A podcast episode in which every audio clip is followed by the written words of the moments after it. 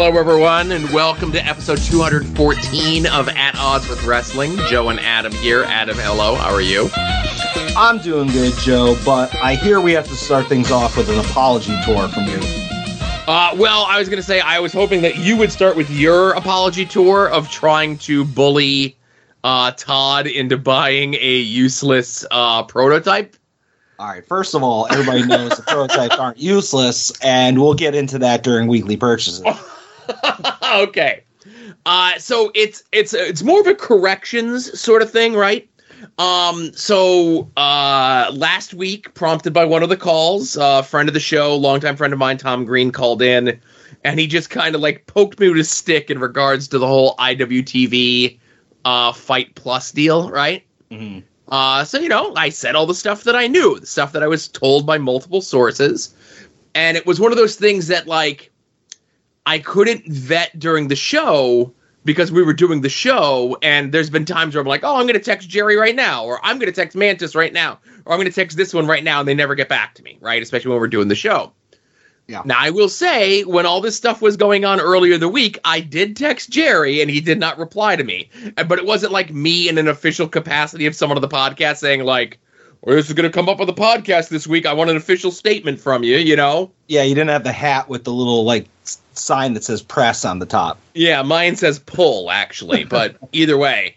Um. So, uh, so then, uh, Friday morning, Tom goes and like signal boosts it bunch of other people signal boost it. Then I'm getting messages in my DMs from people, and it's like, oh, where's the time code on it? So now I gotta go pull the time code. Like we got a bunch of people. It's like, hey, we've been doing this show for like 215 episodes or whatever the hell it is, and I have like friends of mine like, oh, you do a wrestling podcast, and I'm like, oh, thanks, pal. Um, well, that's on you. that is on me. So I did get texts from Jerry. Uh, I was gonna say an unnamed person at IWTV, but who the fuck we kidding, right? uh, so just to clear things up, okay? Um, no one uh, who streams their shows on IWTV gets paid below 10 cents, okay? Uh, everyone gets paid the same 30 cents an hour plus bonuses for hours watched in a specific month, right? Mm-hmm. Um, now, obviously, that's VOD. If it's live, it's a little bit more than 30 cents. He didn't say how much. Now, where there was a little unclarity in regards to how some people were coming to me and saying they were only getting like 10 cents and 7 cents. Um, out of their thing is Jerry did mention if you hire the IWTV Smart Mark crew to do production and then you don't pay them up front, then they take that out of whatever your thing is for the month, right? Makes sense. Um, and then there are different milestones. He didn't tell me what those milestones were, but that's ways that you can get above that 30 cents for the month and et cetera, et cetera, right?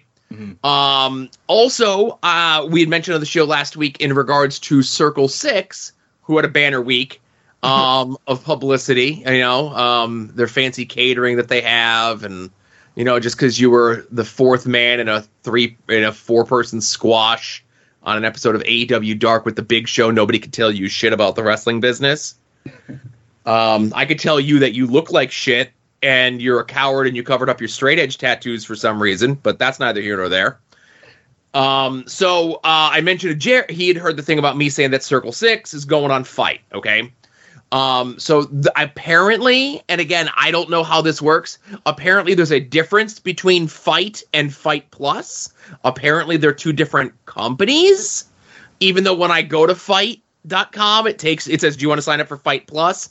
I don't know um, but Jerry assured me that Circle Six is not going to be on Fight Plus. But when I go to Circle Six's social media and Fight.com, they have a show on the schedule for two weeks from now. Yeah, I'm very. Uh, it's just because I'm an old. Like I uh-huh. thought that's what it was. Like I'm very confused by Fight versus Fight Plus. You know, right? And that's the way that Jerry was texting me was he made it seem like it's two separate companies. I don't understand how that makes any sense, but apparently I'm getting that all out of the way. Um, still, this was the week where a bunch more people made the announcements that they were going, um, you know, whether they were leaving IWTV and going to Fight Plus for the $5 a month, Uh, GCW making the official announcement that they're part of the five dollar a month thing for all their shows and their back catalog, which we'll get to momentarily. But then there were a bunch of people that came forward and said, "Hey, we're sticking with IWTV. We like the deal that we have." And you know, I say definitely support them. Um, you know, obviously five dollars a month to get some of the higher end guys, uh, nine dollars a month to get everyone else.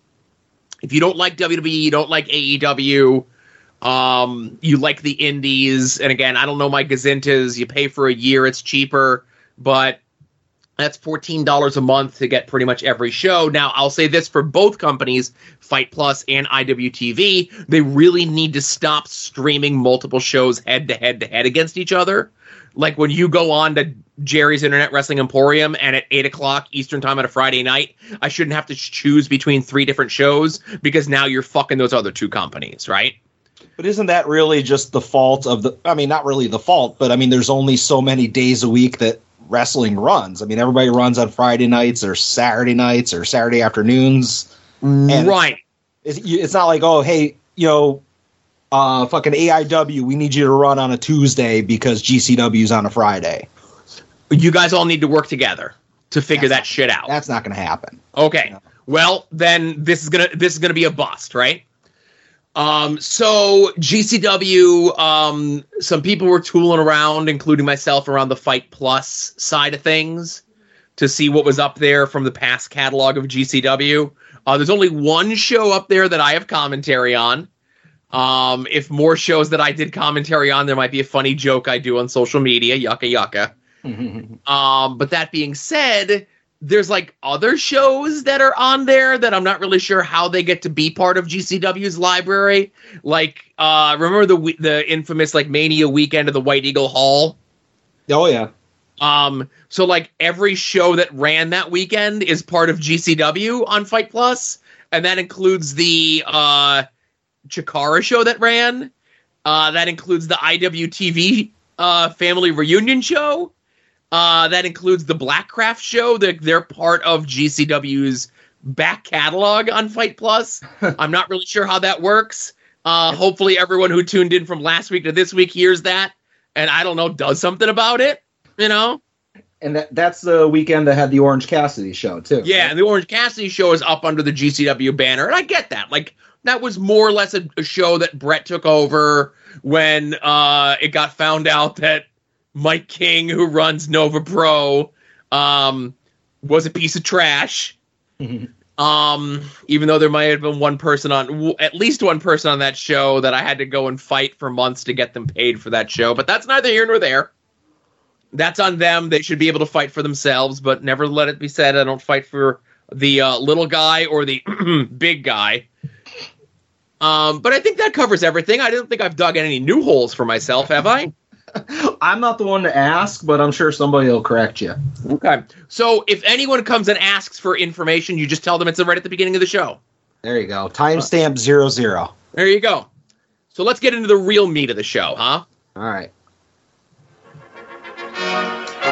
And now, At Odds with Wrestling presents This Day in Wrestling History.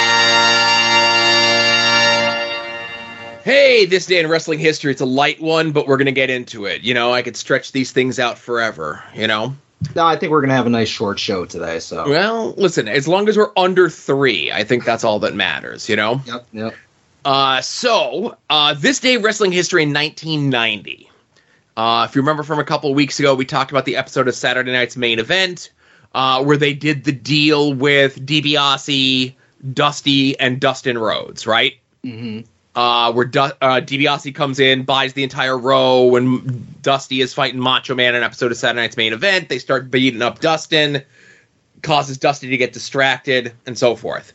Um, so it led to a, a match on an episode of Superstars that happened, you know, 32 years ago today, uh, where Dustin Rhodes, who, as far as we knew, was just a fan, um, you know, obviously we didn't know what it, it- as a WWE watcher, all he had to do was last 10 minutes with Ted DiBiase, right?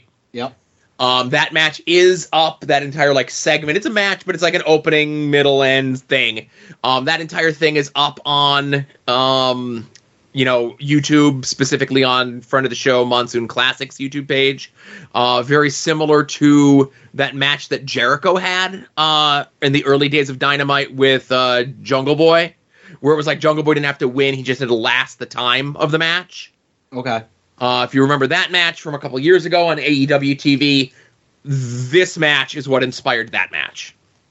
Okay. Fair enough. Yeah. Which one is uh, DiBiase and which one's Jungle Boy in that? Or- Uh, Jericho- Jericho is Deb- DiBiase, and uh, Jungle Boy is uh, the natural Dustin Rhodes. I, I realized that was a stupid question after I asked it because obviously one of them is the one who has the last. I was just drawing comparisons to content of character, you know? for sure. Uh, so the only other thing on this day in wrestling history is the head-to-head Raw and Nitro in 1997. Uh, so it's interesting to see where kind of things go here. Both shows are running in the Pennsylvania area. Nitro's in Philly at the Spectrum. Raw is in Hershey at the Hershey Park Arena, right? Mm-hmm. Um, Nitro, uh, somebody joked online and said that this episode of Nitro from 1997 had more of the 1996 ECW roster than 1997 ECW did. Uh, some of the notable things on the show um, is this is Saturn beating uh, Disco Inferno for the TV title. Okay. Uh, I remember that being a really good match. Uh, this is Chris Jericho getting a fluke win uh, over Scott Hall. Now we we had not been mentioning it, but for weeks on uh, uh, Nitro, uh, Scott Hall had been intimidating referees, bullying referees, and Larry Zbyszko was the only one that was standing up for them. Um, this was Jericho, uh, you know, getting that advantage, getting the distraction from Larry Zbyszko, getting the fluke win on Scott Hall that everyone like is like, oh man, Scott Hall, big deal. You know, Jericho was like relatively new in the company. This this win did nothing for Jericho, and it's like still disputed to this day whether it did or did not. And this Um, is still before like his cruiserweight run. Yeah, yeah, we're still uh, at least uh, another two months away from that happening. Okay. Uh, so also on this show, um, no Hogan, no Bischoff, but Bischoff calls in because the previous week on Raw, um, to hype up a Survivor Series special that was going to air on the USA Network. Uh, Vince says that uh, one of the matches that was going to be on there was Undertaker versus Hulk Hogan from the 1991 Survivor Series, and Vince says, "Get a chance to see Hogan in his prime, not like he is today." so that puts a burr under the saddle of Eric Bischoff, and Eric Bischoff calls in to run Vince down for that, and that's and says that next week on Nitro he's going to have a big surprise. Oh. Now, Also, also, I just say, uh, who knew, you know, back then that Bischoff might have been the the like more decent person out of the two. You know, Bischoff versus McMahon. nah, I you know, um, I'd still, it's like I'd say it's it's a split 'em, you know. I'd say 60-40 uh, of Vince being more of a scumbag. I say it's like 49-51, but okay. um, now over on uh Monday Night Raw, um, again, Bischoff says next week on Nitro he's gonna have a big surprise. Uh, over on Monday Night Raw, uh, the go home show for Survivor Series. Um, n- two of the big matches on Survivor Series is going to be uh, Stone Cold Steve Austin def- uh, taking on Owen Hart for the uh, Intercontinental title. And uh, for the World Wrestling Entertainment title, Shawn Michaels versus Bret the Hitman Hart. All right. Again, this is the go home show for Survivor Series. Bret's not on the show. Owen's not on the show. Stone Cold's not on the show. You know who was on the show? Shawn Michaels. Someone who always shows up. Not Shawn Michaels was on the show. Now, Not phoning do- it in like Bret. Right. We do get the debut of Steve Blackman on this show. Uh, Steve Blackman is a fan who jumps out of the crowd to like beat up the Hart Foundation. Okay. Living And everybody's dream. And then he's just like part of the Survivor Series team this Sunday. Gotcha. And isn't this the Monday Night Raw where uh, DX is? They have like the windshield wipers on their their masks against Slaughter. Yep, for sure. This is one of your favorite moments in uh, Monday Night Raw history. It is.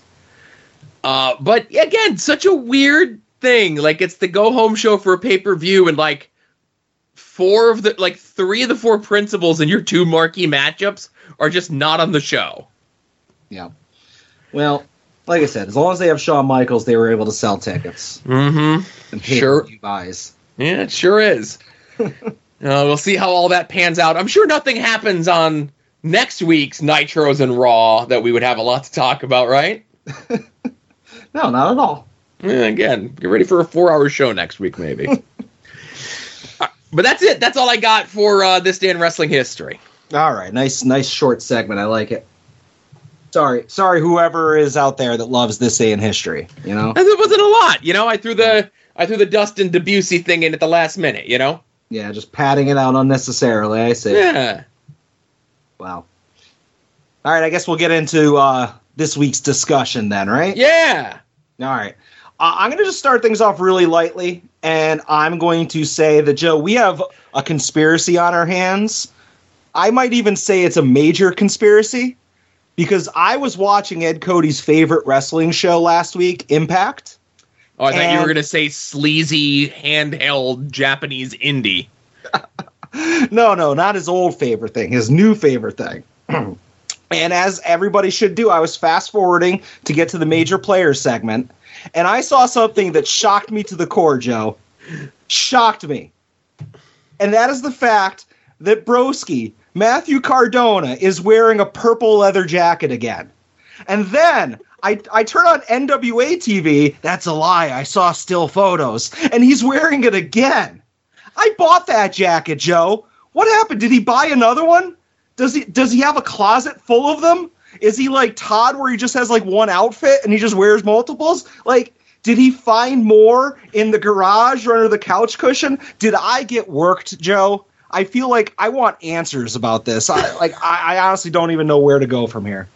Is I don't remember. Is the purple one that you bought uh got fleeced for? Does that have like studs on it? Like it has spikes on the shoulders and stuff, or no? No, no, that was his like super effy one. That was kind of more pinkish. Uh, Okay. this, this one, as Alex Shelley pointed out on Impact, is more of a plum. Oh, okay, not an amethyst color. No, I, I don't even know what that is. My fir- my first car was amethyst color. I'm sorry to hear that. Well, listen, it was a showroom. It was a year uh, old showroom that had 12 miles on it. I got a nice deal on it. Anyway, um, yeah, you absolutely got worked. If you What? you make any transaction directly with Broski, um, you are um, you are the mark that he so lovingly wink uh, talks about. You know. I'm beginning to think I shouldn't have bought all those Funko Pop, those loose Funko Pops from him for a thousand dollars this week either. I think what you need to do is you need to go on the whatnot stream and buy him signing signing random unaffiliated Funko Pops. Oh, okay, that's a good idea. Yeah, I think that's that's that's gonna show him. You know. yeah. Uh, yeah, I, I just figured that's obviously the top story coming out of this week. That like, who knows what's true anymore? You know, Sure. you can't trust anybody. Right. Speaking of not being able to trust uh, anyone, uh, my top story was in a backstage segment. Uh, LA Knight was prepared to make the correction that we all know needs to be made from his SmackDown debut as LA Knight, where the ring announcer said that he's from Hagersville, Maryland, which does not exist. he was interrupted by that no good crumb bum Ricochet. Ricochet. Now, I'm not I'm torn whether or not I want them to acknowledge that the uh, Hollywood multi-million dollar megastar hails from the crap town of Hagerstown, Maryland, or that it becomes a bit that they keep getting it wrong and he never gets a chance to correct them. um, I'm not really sure uh, where I am with that, but I really, I, I really just hope it continues to be um, a thing. World Wrestling Entertainment writing staff. I got a 13 week treatment. If you're interested, drop me a line. Joe, how long are we going to uh let's just keep saying uh I'm not going to say bit, but how long do you think your love of uh Mr. Hagerstown is going to last? Um, TBD. How about that? Yeah. Listen, I got, I got, I may have someone going to do some reconnaissance work in Hagerstown, Maryland, in about two weeks. So Okay, man on the streets. Gonna beat the feet. Yeah. Yeah. All right, Joe. Speaking of doing reconnaissance work, uh, you did uh, some in-depth analysis last week. Maybe had a couple omissions, some oversights of the IWTV slash Fight Plus situation. So I took it upon myself to do a journalism of my own, Oh. and it's into something that I know a lot of people have been talking about, and that is the world of wrestling OnlyFans accounts. Okay. So the first question is in regards to the WWE. Uh, in the past, you know how they've always like tried to shut down Twitch streams and like YouTube shows and outside projects. So the first thing that came to my mind is how do they feel? Like where do they fall regarding OnlyFans accounts? Like you would think that that would be the first thing that they would shut down. So there was a lot of rumors last week, and who knows what happens tomorrow or in the coming weeks. But there was rumors that poor Chelsea, Chelsea Green, was going to be returning to the WWE. So I did a research, did a journalism, and I looked into see if her OnlyFans was still up. I did not subscribe, uh, but her OnlyFans was updated as of November 1st. So two days ago, as of this recording, she still is contributing to her OnlyFans. So has she signed, or then do they not care anymore? So that led me to think, okay, she's just a rumor. Let's look into somebody else who has a similar site and has actually signed. So I looked into Emma, aka Tennille Dashwood. And she doesn't have an OnlyFans, but she has like one of the, uh, a thing called Brand Army, which is like the same thing as OnlyFans, but it just doesn't have the connotations that OnlyFans does, which I think Sure. might. Whatever. So she signed uh, who knows when, and she was on SmackDown this past Friday, the Right. 28th of October.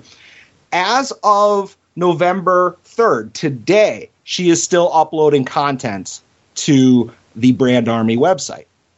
So, it what I want to know, maybe Bix can get on this because I feel like somebody needs to dig deeper, is are they allowed to post that content? Because it's not technically porn. They're only doing like bikini things. Uh, or is it something where it's like, okay, I will resign if you let me have this allowance? You know what I'm saying? But Joe, I wanted to dig even deeper. And I wanted I I'm sorry? Okay. and I wanted to get into other OnlyFans news and quite possibly the biggest OnlyFans story that has broke in the past couple months. And that is the fact that the face of women's wrestling, The face? the face, Tay Melo, launched her OnlyFans on October 22nd for the low, low price of $20 a month. Now, I am told that this is high for an OnlyFans. Uh, but since then, she has posted a total of 14 pictures and one video. And the video is an additional cost. So if you wanted to see all 14 of those pictures, you would have paid $40 plus tax already. I do not know the price of the uh, the pay per view video. I will look into that. But I dug a little deeper, Joe, and I opened up an incognito browser and I fought an army of pop ups and redirects, and I was able to view the pictures. And I Okay. will, say, I will say that there's nothing of note there that you wouldn't have already seen on Instagram. So I might even go so far as to say that uh, the face of women's wrestling is uh, quite possibly, I don't want to say defrauding her fans, but maybe uh, fleecing them. Uh, maybe we're easy tar. I mean, they're easy targets. Uh, I will continue to monitor this situation going forward, of course, and I'm going to need you to approve an expense report. Well, that I can't help you with. Um, I thought where you were going was, um, you mentioned about the twenty dollars. Um, as is my under, I thought where you were going was the Mandy Rose uh, OnlyFans thing, right? And they say it's OnlyFans, but I think like OnlyFans is like your catch-all Yeah. uh, for these sort of things, right? Yeah, like for example, uh, Billie Kay, uh, I hear has like something else, but it's just through her website. But people say she has OnlyFans. Yeah, so this is through um, Mandy Rose's website. It's powered by something uh, called Fan Time. Okay. Sounds legit. and it's a twenty dollar uh, a month subscription thing. And again, I think if you're a high end person, you know you could do that, right? But then you could tip Mandy Rose, and apparently, um, for the uh, price of thirty-five dollars, uh, she will give you a rating on uh, your genitalia. Oh, I thought that's what your story was going to be this week. I this is news to me. Okay. this would have been like I feel like I I, I definitely missed out on an opportunity there, but I'm Yes. glad you filled it in. Well, listen, like you, said- you you do a journalism. I have these things rattling around in my head. You know. Yep, there we go. Okay, like I said, I'll continue to uh, look into these things. I have a whole team on this as well. Mm-hmm. Uh, another thing from this week to talk about: um, the uh, Sami Zayn Bloodline segment that opened up SmackDown this week. Oh, so good. uh, Sami getting everyone to crack and break character. Um, and they're like they can't even hide it anymore. I can't imagine like them getting scripted promos at this point. I assume they get bullet points. It's like Roman's gonna yell at Jay, Jay's gonna say this, Sami's gonna make some sort of remark, and then we're gonna transition to this. Because if this stuff is scripted and they have a heads up that Sami's gonna say the stuff that he is, um, that's just crazy, right? Yeah, like it it wouldn't have been a natural reaction. You know, they wouldn't have been breaking up that that badly if they knew it was coming. Right. So this was on my list to begin with, but I've had quite the week. Um, today I had to cut out real quick because there was a uh, suspicion of a gas leak at my kid's school. Oh shit. Uh, so they evacuated the school and they had like th- they gave the parents like 15 minutes notice, like come get your kids, right? Okay. and I live close to where my kid goes to school. I pull up, all the kids are outside, and it's a madhouse, right? It's uh, fourth and fifth grade. It's five classes of each grade, and just all the kids are outside the building. Um, you know, the, the the principals and the teachers and everyone else is trying to contact parents, get notice out to come get your kids, and so on and so forth. And I'm walking looking for my kid, and I see a kid wearing a Roman Reigns shirt. Okay. So I point at him and I go, Roman Reigns. And he goes, Hey. I go, Sami Zayn's the best. And he gets a look on his face. The kid's probably like 10 or 11. Right? and he goes, I hate Sami Zayn. I go, What? I go, You hate Sami Zayn? I go, He's the best member of the bloodline. He goes, He's not a member of the bloodline. I go, He's an honorary Uce. Of course he is. Look at you freaking getting in a fight with an 11 year old. Yeah, eh, he might have been 10, but 11 year old. Um, but I do that anytime I see like in like normal situations, I see like a kid or something wearing a wrestling shirt. Like when I wear a stupid shirt, I'm doing it because I'm like, I like this thing. I'm wearing a billboard on my chest to say, hey, if you like this dumb thing too, come over and talk to me, right? Yeah. Um, and this kid, he wore that shirt because he likes Roman. You know, I don't know how many kids in his school like wrestling. You know, the Halloween parade. Um, there was one kid dressed as Freddy Krueger with the neck flaps tucked out. I don't think he's a Doug Gilbert fan.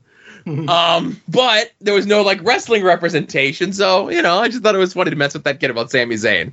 Yeah, I mean, you do have to encourage wrestling fans at a young age. Like I've talked about a lot of times.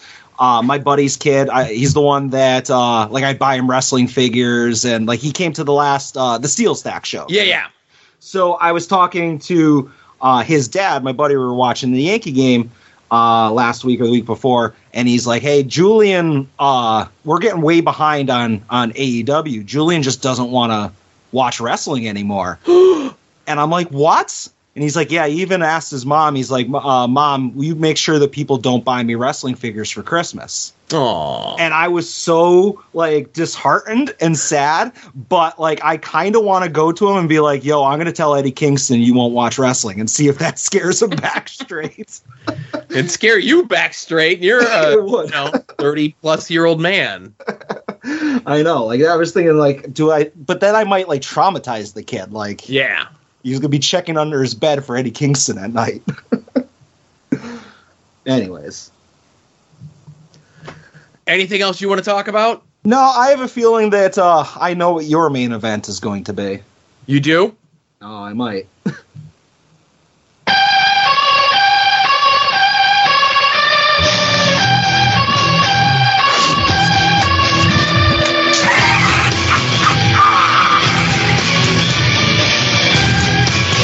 Gotta wait for it to kick in.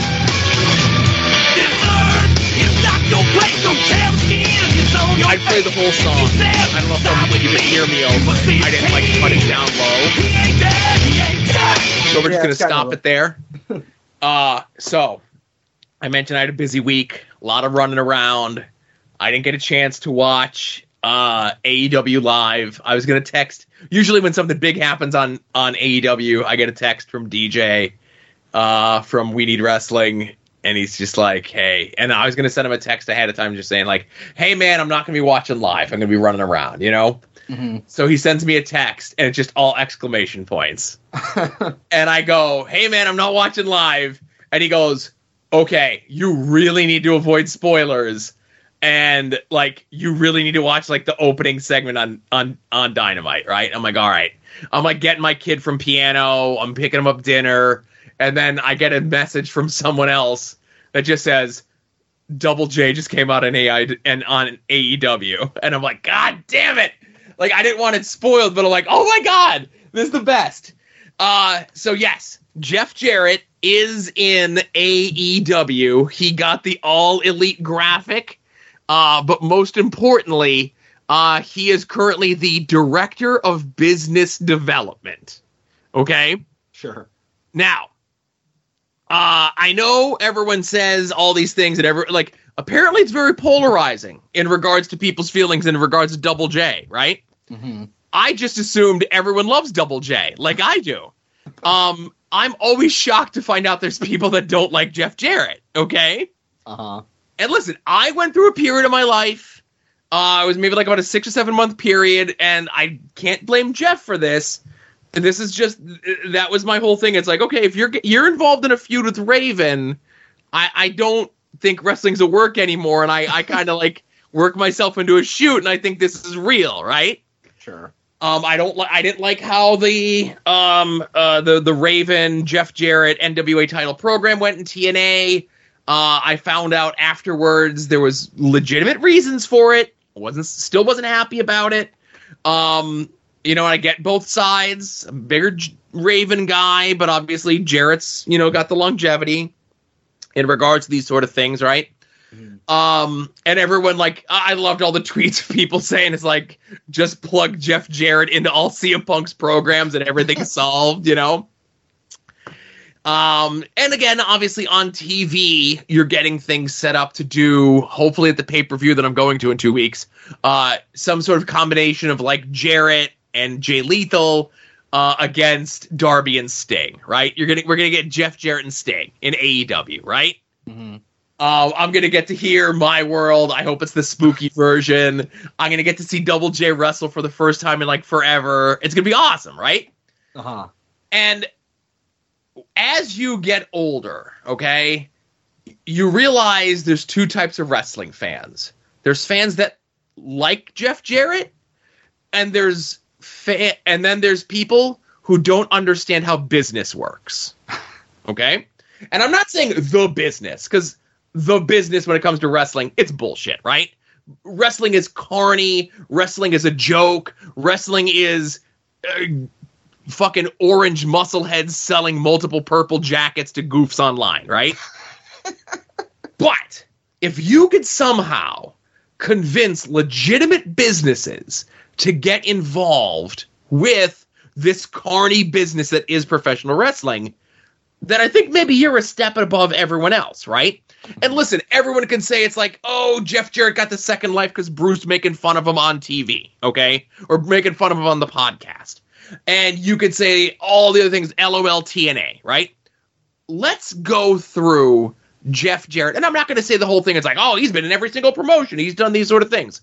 Okay, when he was involved in TNA, he got the NFL involved. He got NASCAR involved. He got Fox Sports and the Best Damn Sports Show involved. He got Spike TV involved. He got Spike TV to get them to a two hour deal. He got Spike TV to pay for the contracts of Hulk Hogan and Sting and all these other people. He convinced Panda Energy to sink millions of dollars into TNA, right?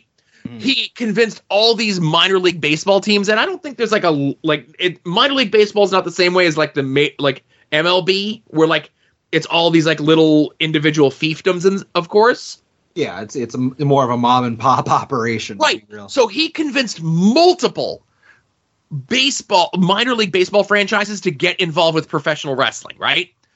And he was in charge of live events when WWE was just getting back from the pandemic and running live shows again. They were canceling live events. And then they hired Jarrett, and Jarrett turned the ship around, right? Mm-hmm. It's one thing, and, and listen, I'm the first one to say Jeff Jarrett get that bag. Jeff Jarrett always gets the money. Jeff Jarrett always wins. And listen, Jeff Jarrett always does win. But there's one thing if he's this carny, he sucks, he's a scumbag, he's this. Oh, and I forgot. If it wasn't for Jeff Jarrett convincing New Japan to use Jim Ross on their commentary, whatever your opinion of Jim Ross is, right? He convinces New Japan to use Jim Ross as their commentary on the American thing. That gets New Japan the deal on AXS TV, which gets New Japan on a huge market in the wor- in the United States, which it had never had before. That was Jeff Jarrett. Okay, so yeah, and I, I I would have never watched New Japan if it wasn't on Access, You know, when I started getting into it. So if you're a fan of AJ Styles era Bullet Club New Japan to now, you need to send Jeff Jarrett a thank you card because it was him who brokered that deal, right? And he was a Bullet Club member too. And the the last time the Bullet Club was cool was when Jeff Jarrett was in it. So that's like I'm forgetting other deals that Jarrett has brokered in the world of professional wrestling. And listen, if he was this carny scumbag like everyone claims that he is, which he's not, do you think they would have figured it out after the first time, the second time, the third time, the twentieth time? No, because what Jeff Jarrett does is he doesn't just make himself money, he makes the people that he works with money. He made the he made NASCAR money when they did the stuff with TNA. He made the NFL get some prominence. Obviously, it was very self-serving for himself, but these people all got something out of these deals with Jeff Jarrett. And AEW is not hiring Jeff Jarrett to like come in and win their title. And like, oh well, now the Bucks and Kenny can't come in because we have Jeff Jarrett now. No, Jeff's gonna be on TV for maybe a month. He might pop up as a special character every now and then. He's going to get a box set of Double J figures throughout the years, which we're going to see before I get my fucking Zombie Sailor fucking retro, right?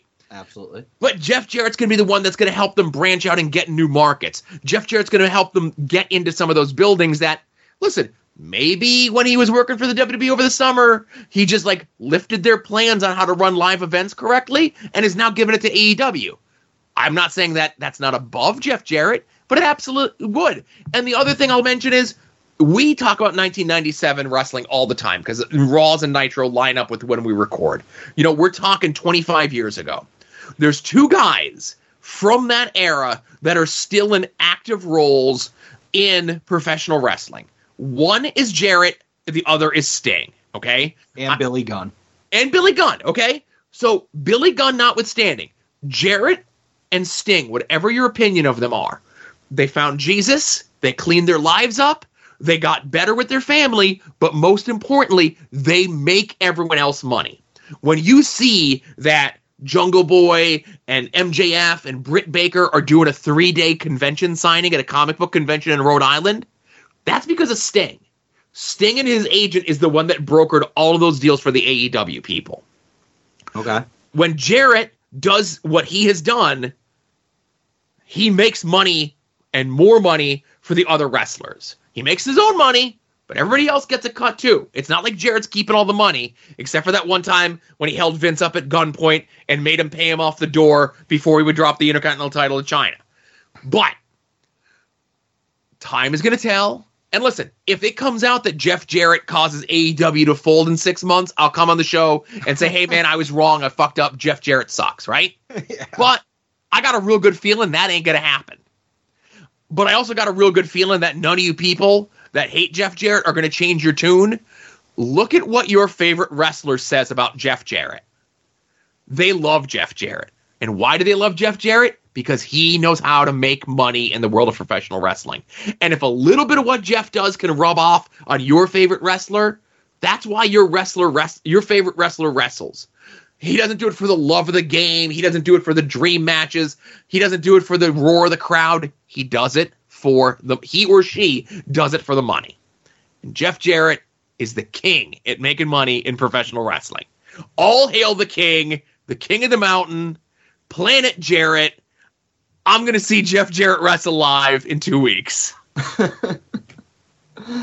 uh, just a quick aside uh, on this past episode of Porch Talk. Uh, Todd asked me how because I think he was trying to formulate a tweet, and he asked me how do you spell Jeff Jarrett. What? So I of course went J E double F J A double R E double T. That's double J Jeff Jarrett. The world's greatest singer, the world's greatest entertainer.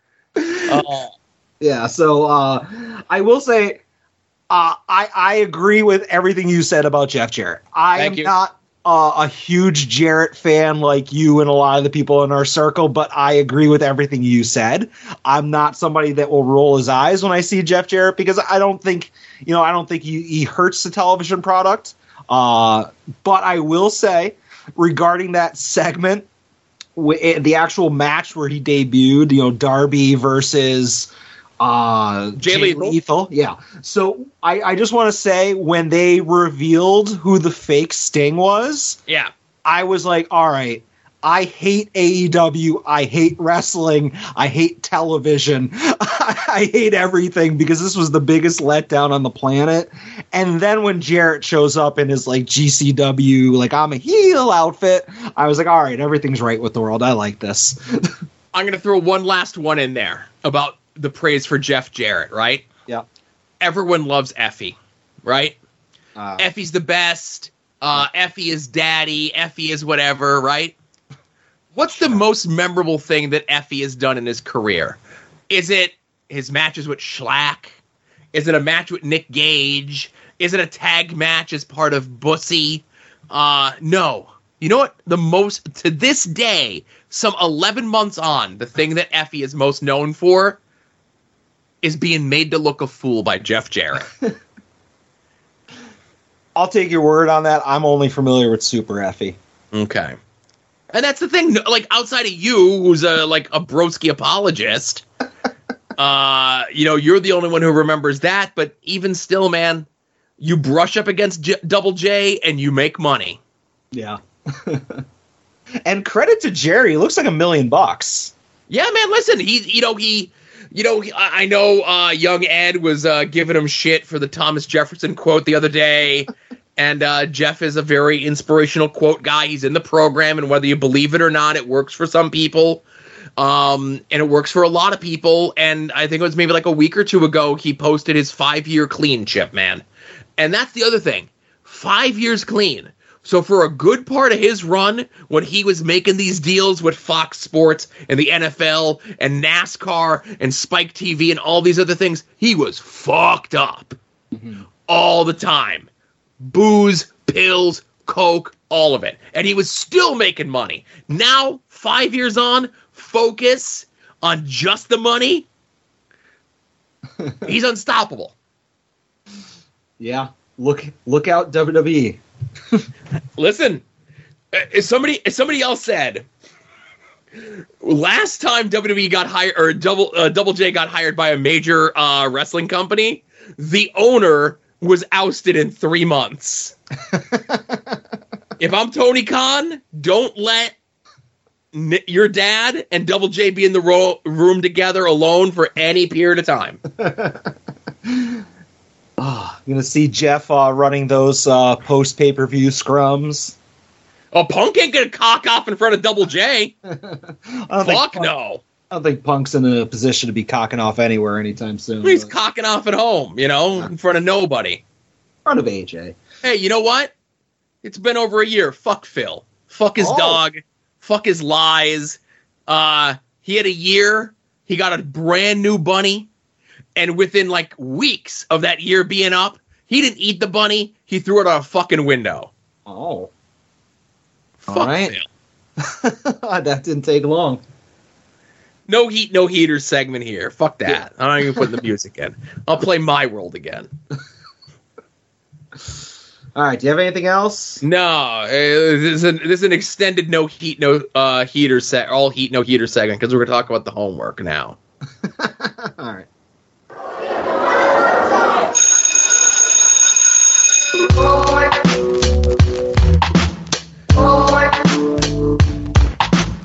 Homework. Homework. It's an obligation you owe your family and yourself. Home, home, homework. Homework. It's an obligation you owe your family and yourself.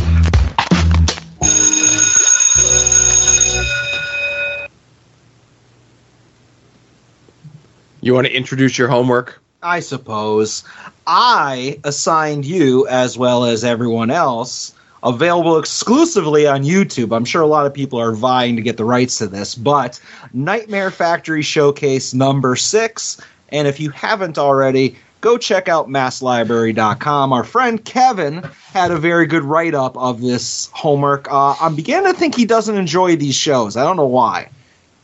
No one enjoys these shows, Adam. um, so these uh, shows are the end of a 12 week uh, intensive camp, kind of like a fantasy camp for people involved in the world of wrestling, people who want to be involved in the world of wrestling. There's all sorts of different skill levels here. There's people having their first match. There's people that have been wrestling for a year. There's been people wrestling for even longer. Now, I'm going to do my best to not give a hard time to the people that they very clearly said this was their first match. But I will say, clearly said is a problem because the way that the commentary was mic'd up, yet again, mm-hmm. many times it was barely audible of what they were saying. And I had to put the subtitles on in the hopes to figure out what was going on, right? Yeah, and you're going to be somewhat respectable. I'm going to bury whoever I feel like burying. All right. Well, that's the difference between me and you. Uh, I've taken one bump in the world of professional wrestling, so I'm allowed to critique professional wrestlers, and I'm deciding not to because I want to hopefully have Jimbo on the show sometime in the near future, and I don't want to hurt his feelings. Um, Alienate him. Right. Uh, and I didn't point out any of the referees on the show, uh, not counting someone's shoulders down uh, for a pin. Just because it's a student show, you should shouldn't like fucking uh, compromise the integrity of your referees. Anywho, um, so the commentary was low. Uh, there was three different commentators throughout the course of the night. There was one who was like Jim Jim Schuyler, maybe, who was doing like a heel commentator gimmick. Um, he was the worst of the lot. The other two were fine, but there was less people in the crowd. But somehow the less people were mic'd up better. Yeah. And Um, it felt like a lot of there was like maybe multiple microphones uh picking up like the crowd noise. Yeah. And the mix you would hear the same thing, but you'd hear it twice because like the mics weren't in sync. Yeah. So I'll shit all over the production on this like I am now because I think the production on this is done by DDP's production house and I can't imagine them putting like we'll get I'll get more specific things out, right? But if you remember from the last time that Adam had signed one of these uh, Nightmare Family showcases, there was three cameras, a hard camera, a camera on the floor and a camera on the apron. And never during the course of the fifth one did they ever use a shot from the camera on the apron, okay? Yeah.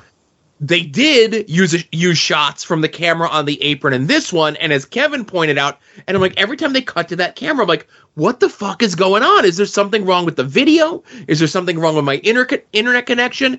Apparently that third camera that was on the apron was a different frame rate so it was making everything look slower. Yeah, it looked like the the John Morrison entrance. yeah it was You know, real like fucked up man. entrance. And I also commented in my notes here that it, it doesn't even feel like this show is recorded in high definition. You no know, it's definitely not it's like DVD quality, if that, you know, or like an old VHS to DVD transfer of like an ECW show. Like the the just the video quality is terrible for a show that was made in 2022. Yes. And uh, I'll I'll say this again, so I'm not hi- harping on it every single match. Um, the average match time on this show was about eight to nine minutes. For people having their first match ever, six minutes is fine. Tell them they have four, so when they go six, you're you're okay with it. They don't need to know that in your head you only wanted them to go six Yeah. because no one ever sticks to their times ever. Um, but every match on the show was too long, and it felt like it was too long. Oh yeah. Uh, so, as mentioned, the opening contest was Jimbo taking on Justin Xavier. Jimbo, this was his first match ever. Um, and this was the classic battle of a guy from the Air Force versus a kid who bought like off the rack tights that have Pac Man on them. He's a Pac-Man enthusiast, Joe. I, I, listen, I'm a fucking Pac-Man enthusiast as a 45 year old person. This kid couldn't have been more than 21. So listen, he bought those off the rack, right? Yeah. Um, and hey, you know, like this is another one I'm not going to harp on too too much. Um, so um, again, I've taken one bump in the world of professional wrestling. I've been watching professional wrestling for the better part of you know almost 40 years of my life. I've been involved in professional wrestling for the better part of the last, let's say, 17 years of my life as an active participant. Uh, as a commentator, again, I'm not a physically uh, whatever, but the two things that looked the worst on the show, there was stuff that looked bad, but the two things that looked the worst on this show were arm drags and clotheslines. Okay. Um, most of the new people throwing clotheslines look like dog shit, and most of the people that have like cage match profiles and many, many matches under their belt, their clotheslines look like shit, right? They would just put their arm up and like hopefully the other guy would run into the arm. But they wouldn't even like they wouldn't even so they put their arm up, but they wouldn't even put their arm straight. Yeah. And they wouldn't even put like if you're gonna clothesline, you're gonna put your arm parallel to your shoulder, okay? Or horizontal with your shoulder. Kind of like let's think the the Macho Man Hasbro figure, right? Sure. That's how your arm should be, that high up, that straight, and you hook it, right? These guys were like doing like the lazy, like I bring my arm up to my midsection and I hook my arm. You better run into it because I'm not making any other motions, right? Yeah. And then so many of the arm drags on this, and the arm drag is a very complicated move to do. But if you and your part, you and your opponent are working together, and listen, wrestling is a cooperation between the people in the ring. You're not trying to hurt each other, but you're trying to create the illusion of hurting your opponent to win the match. So many people were not posting correctly on their arm drags. Other people were not assisting the person taking the arm drag and getting over. And we could have seen a lot of people get fucked up on arm drags on the show. On fucking arm drags, man. Like, I don't know who's running the school these days. Uh, you know, I know Cody cuts a promo at the beginning of the thing, says this is his school.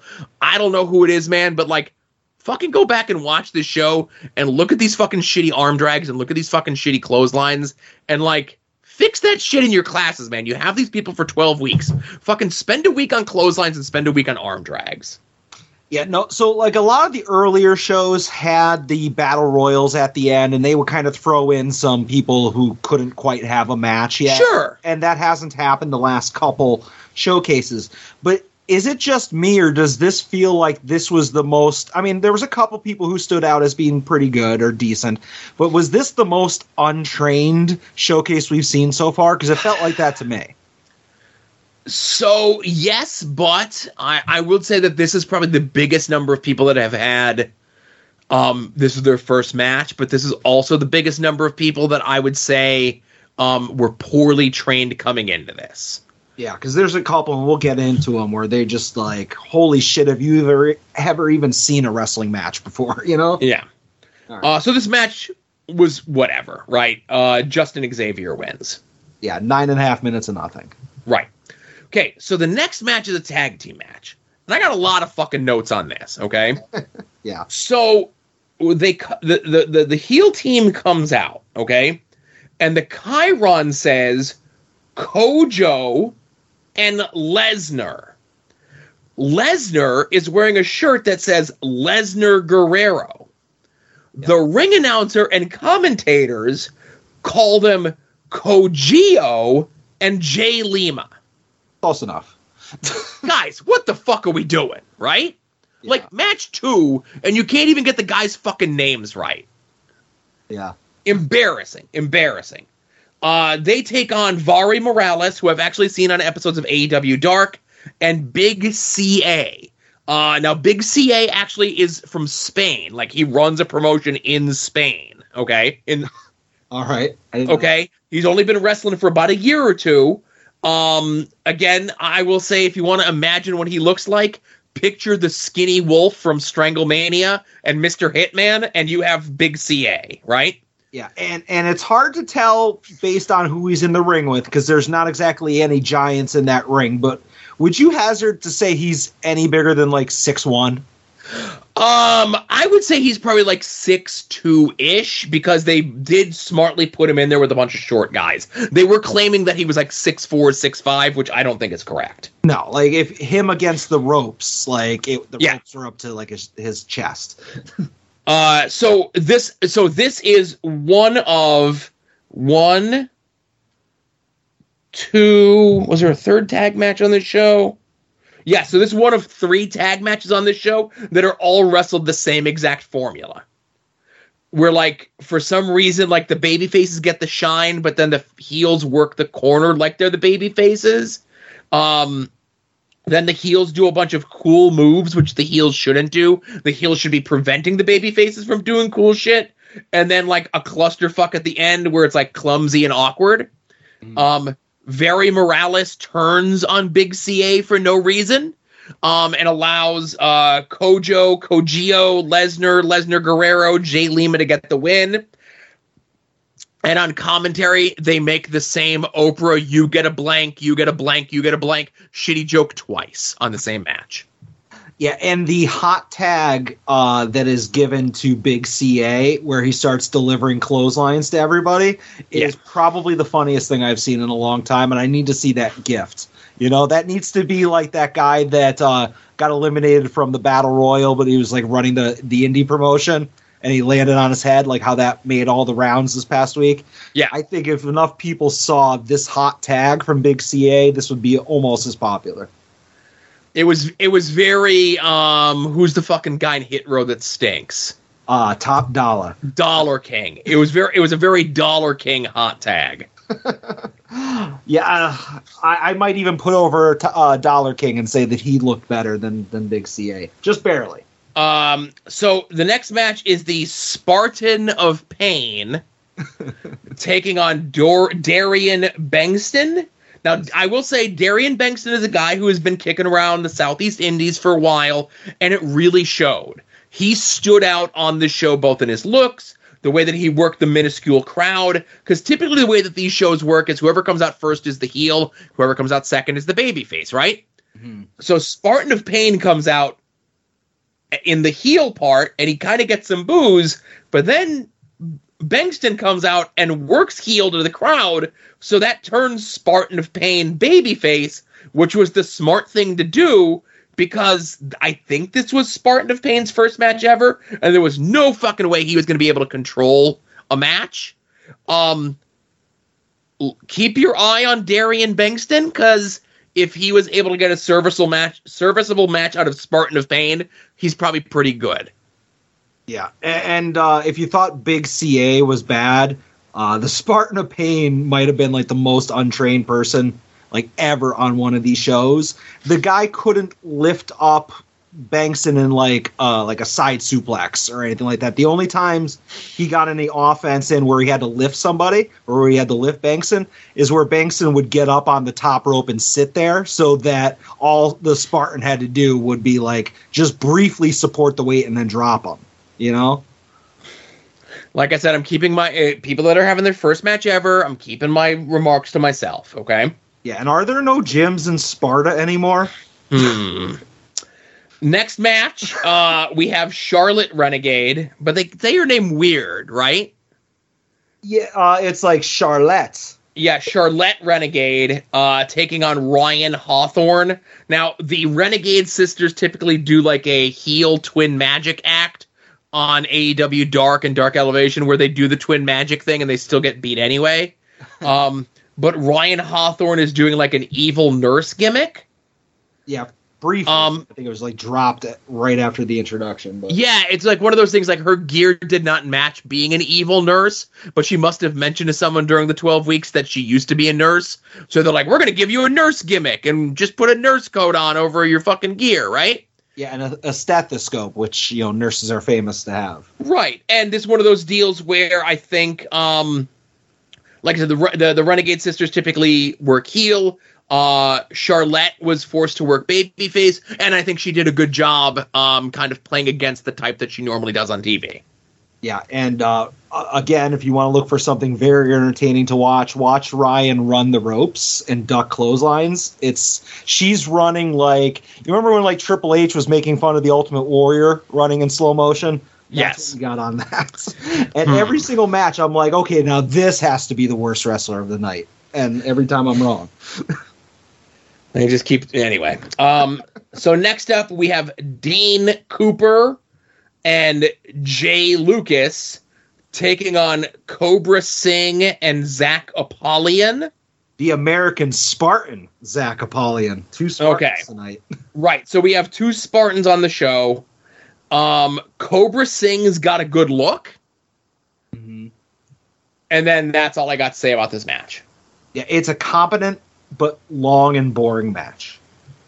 Uh, yeah, nothing really happens. This is maybe the second longest match in the show at almost 11 minutes. Yeah. Yeah. Uh, so next up, we have a three-way match of the Cruiserweight Classic. Uh, I don't know how a man can be an entire tournament. um, Larry Lazard taking on Teriyaki Get it? Terry. Yes, I do. Taking on Baron Black. Now I know for sure I've seen Teriyaki and Baron Black on episodes of AEW Dark. Um, Larry Lazard, I have never. I don't think I've seen, or if I have seen, he didn't make a real impression on me. Um, this was a flippy do match that they put Baron Black in, who's the most experienced out of the three, to try to like keep these guys under control, which made it an entertaining match in that respect.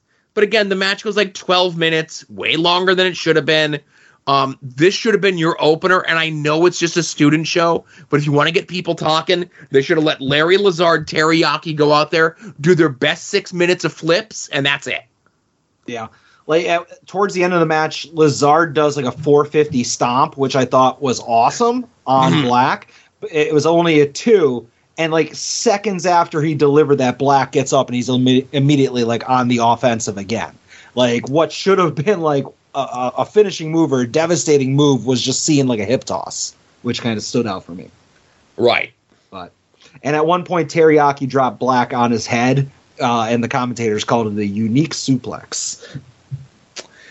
Yeah, I I mentioned commentary is bad. I'm not. I Uh, don't. I don't do that. I don't criticize commentary. I can criticize commentary. Uh, so next up, we have Robin Renegade taking on. If you looked at the chyron, the chyron said Cap'n, C A P T N. Next word dream. Next word boat. Yeah. And, and honestly, she should have been called Vicky the Wagon Dreamboat, if you know what I mean. Hmm. uh, yeah, I, I saw somebody send up the grease signal for you for this match. Uh, but no, this is Vicky uh, Dreamboat, who has wrestled a bunch uh, on AEW uh, Dark and Dark Elevation. Go out of your way. She had a match with Abaddon. That's exactly what you think it would be. She kicks around the Florida Indies a bunch. Um, again, this match was eight minutes. Uh, the commentators were putting over that Vicky is just coming back from a broken foot. Um, they decide to work like the first two minutes of the match around that, and then forget it for the next six minutes of the match. Um, Vicky has been wrestling a long time, and she fucked up a ton in this match.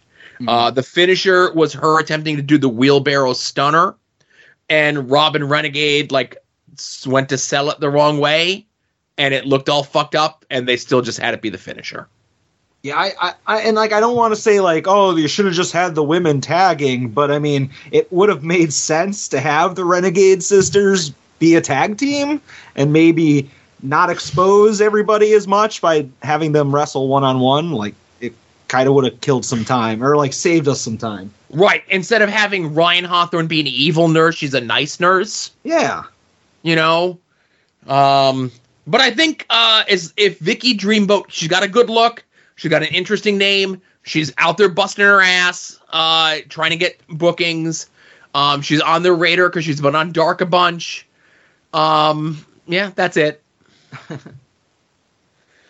Uh, next up, we have the Southeast SWAT team of Luke Sampson and Trevor Blackwell, who are the Nightmare Factory Tag Team Champions. Yeah, and I popped huge for Hellion saying that they won the tag straps in Rio de Janeiro. right? Taking on the Rocket Josh Benson and the Viking Warrior Logan Ragnarok. typical Norse name, Logan. Right. That's like naming yourself like fucking oh, what's your name? Oh, my name is Winter Soldier Iron Man, you know? like you uncreative fuck. Um Logan Ragnarok is our second fake Brock Lesnar on the show. Um Jay Lima was just calling himself Lesnar Guerrero, but this guy is like doing like the whole like like the ponytail Lesnar look, right? Yeah. Uh, he even does a shitty F5 in the match that Luke Sampson no sells.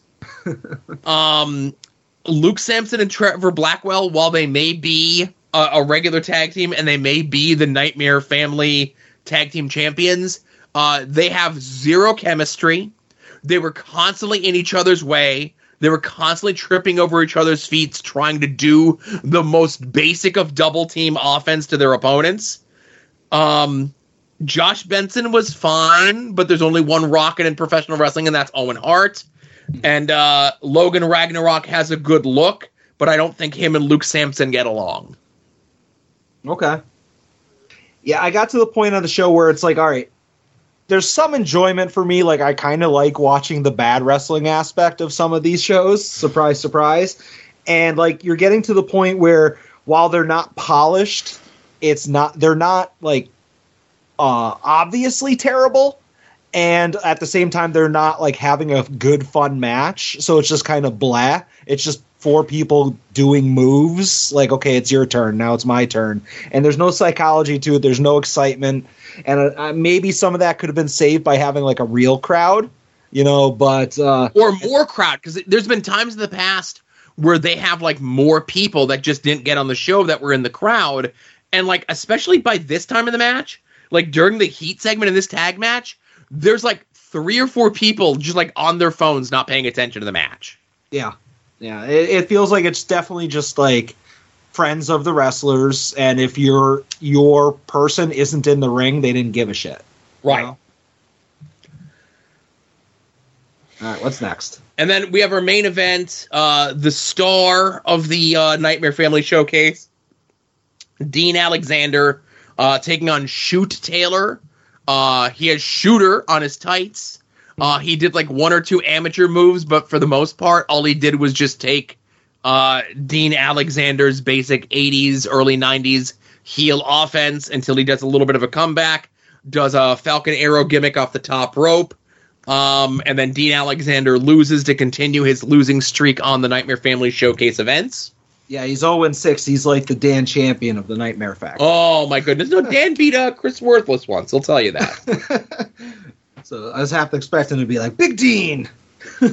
Um, but Dean Alexander is fine, but he just needs something. I remember there was a like so. uh, One thing I noticed was nobody got promos on this show, and there's been previous ones where people have cut promos, Yeah, and there was a blessing and like a a downside. Eh, right, but at least it's something, you know.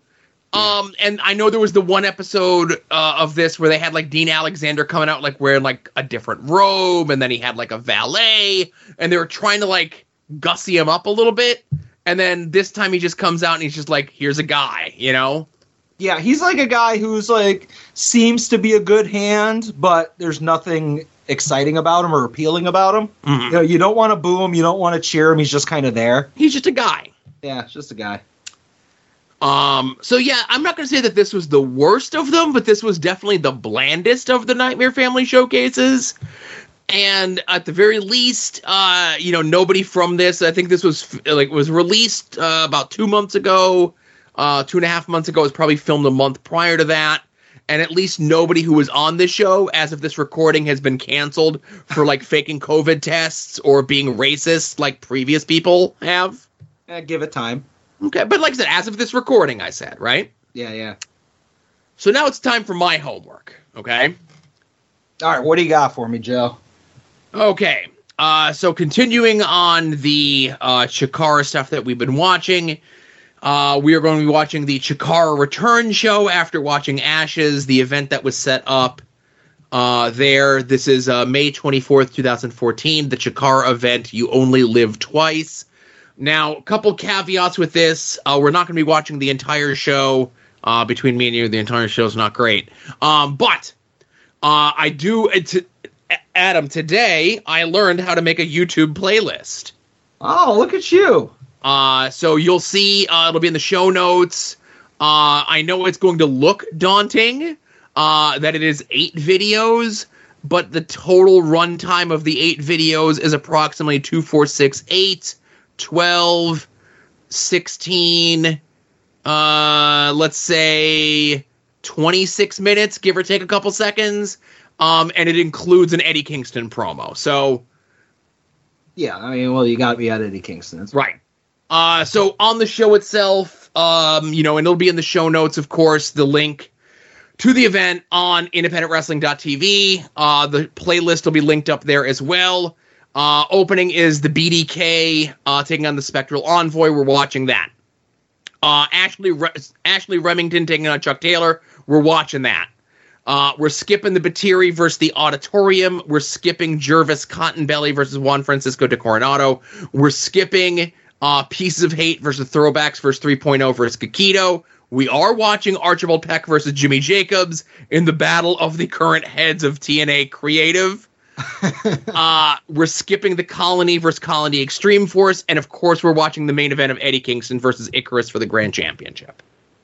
Okay, let's what's that? One, two, th- only four matches. Right, four matches, the 26 minutes of promo material. Trust me, especially with a lot of the ant stuff, um, that's going to be covered in those previously on videos. Okay.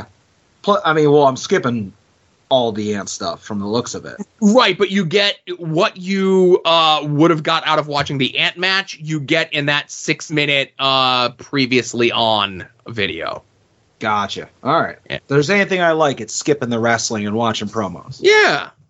Fair enough. Uh, so let's get into voicemail, huh? Let's do it. Hello, guys. Strongest man in all the land, Arthur MacArthur here. Sorry I missed last week. You know, I was a little busy. A little busy with the uh, ballerina dancing and whatnot. Adam, I, uh, I, I apologize for not letting you know in advance about the uh, costume change.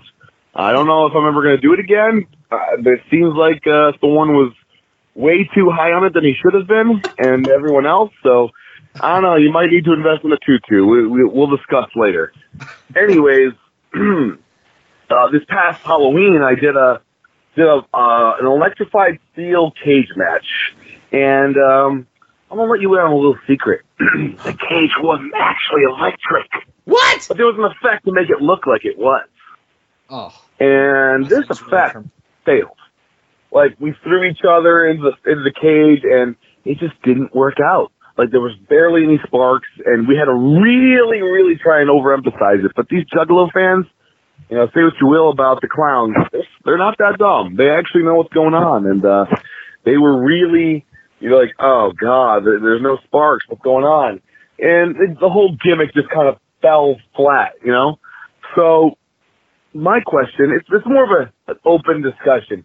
Talk to me about a match in the past, anywhere, where the whole gimmick, the whole spiel of it just kind of fell flat or it failed and it just made things awkward. I think this will be a fun topic for you guys to discuss. But that's all I got.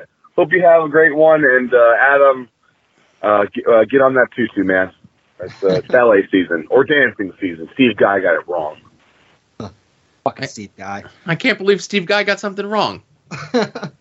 Well, Artie, send me a a, a a link to the one that you bought because I'm sure it's just you know I'll get the same exact one.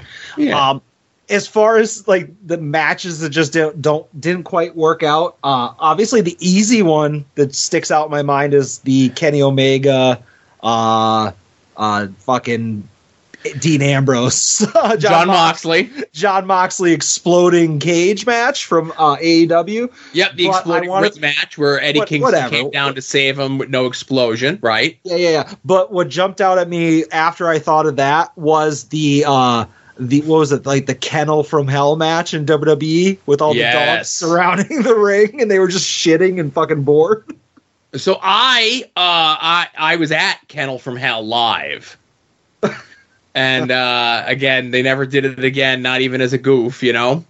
Yeah. Uh, but the one that I always think about, like obviously they a couple months ago, uh, as part of the gathering of the Juggalos, they did what was supposed to be an electrified cage gimmick, where like you would hit and they would trigger like sparklers to get shot off, essentially, right? Uh, but it was like a lot of sparklers or Roman candles or whatever it was, and I'm sure it sounds like they tried to replicate that. It just didn't work out, and it happens, right? Yeah. Uh, there was uh, so TNA uh, for a period of time had the held the pay per view lockdown. Uh, whereas part of lockdown, uh, it was the entire show was cage matches, and you know it got to a point where like, well, how could we spice up these cage matches, right? Well, they did one where it was an electrified cage, uh, just like Artie's talking about, and I forget, who, like, let it was definitely uh, the Dudleys, right? I don't know who they were fighting. Let's say it was beer money, okay? But it was Right. definitely the Dudleys, and what they did to simulate the electrified cage gimmick was was when anyone would hit the cage they would flash red lights in the building. uh like it would like uh, like you have your normal house lights up, but they would like flash like go dark red, dark red, dark red to simulate the electrocution effect.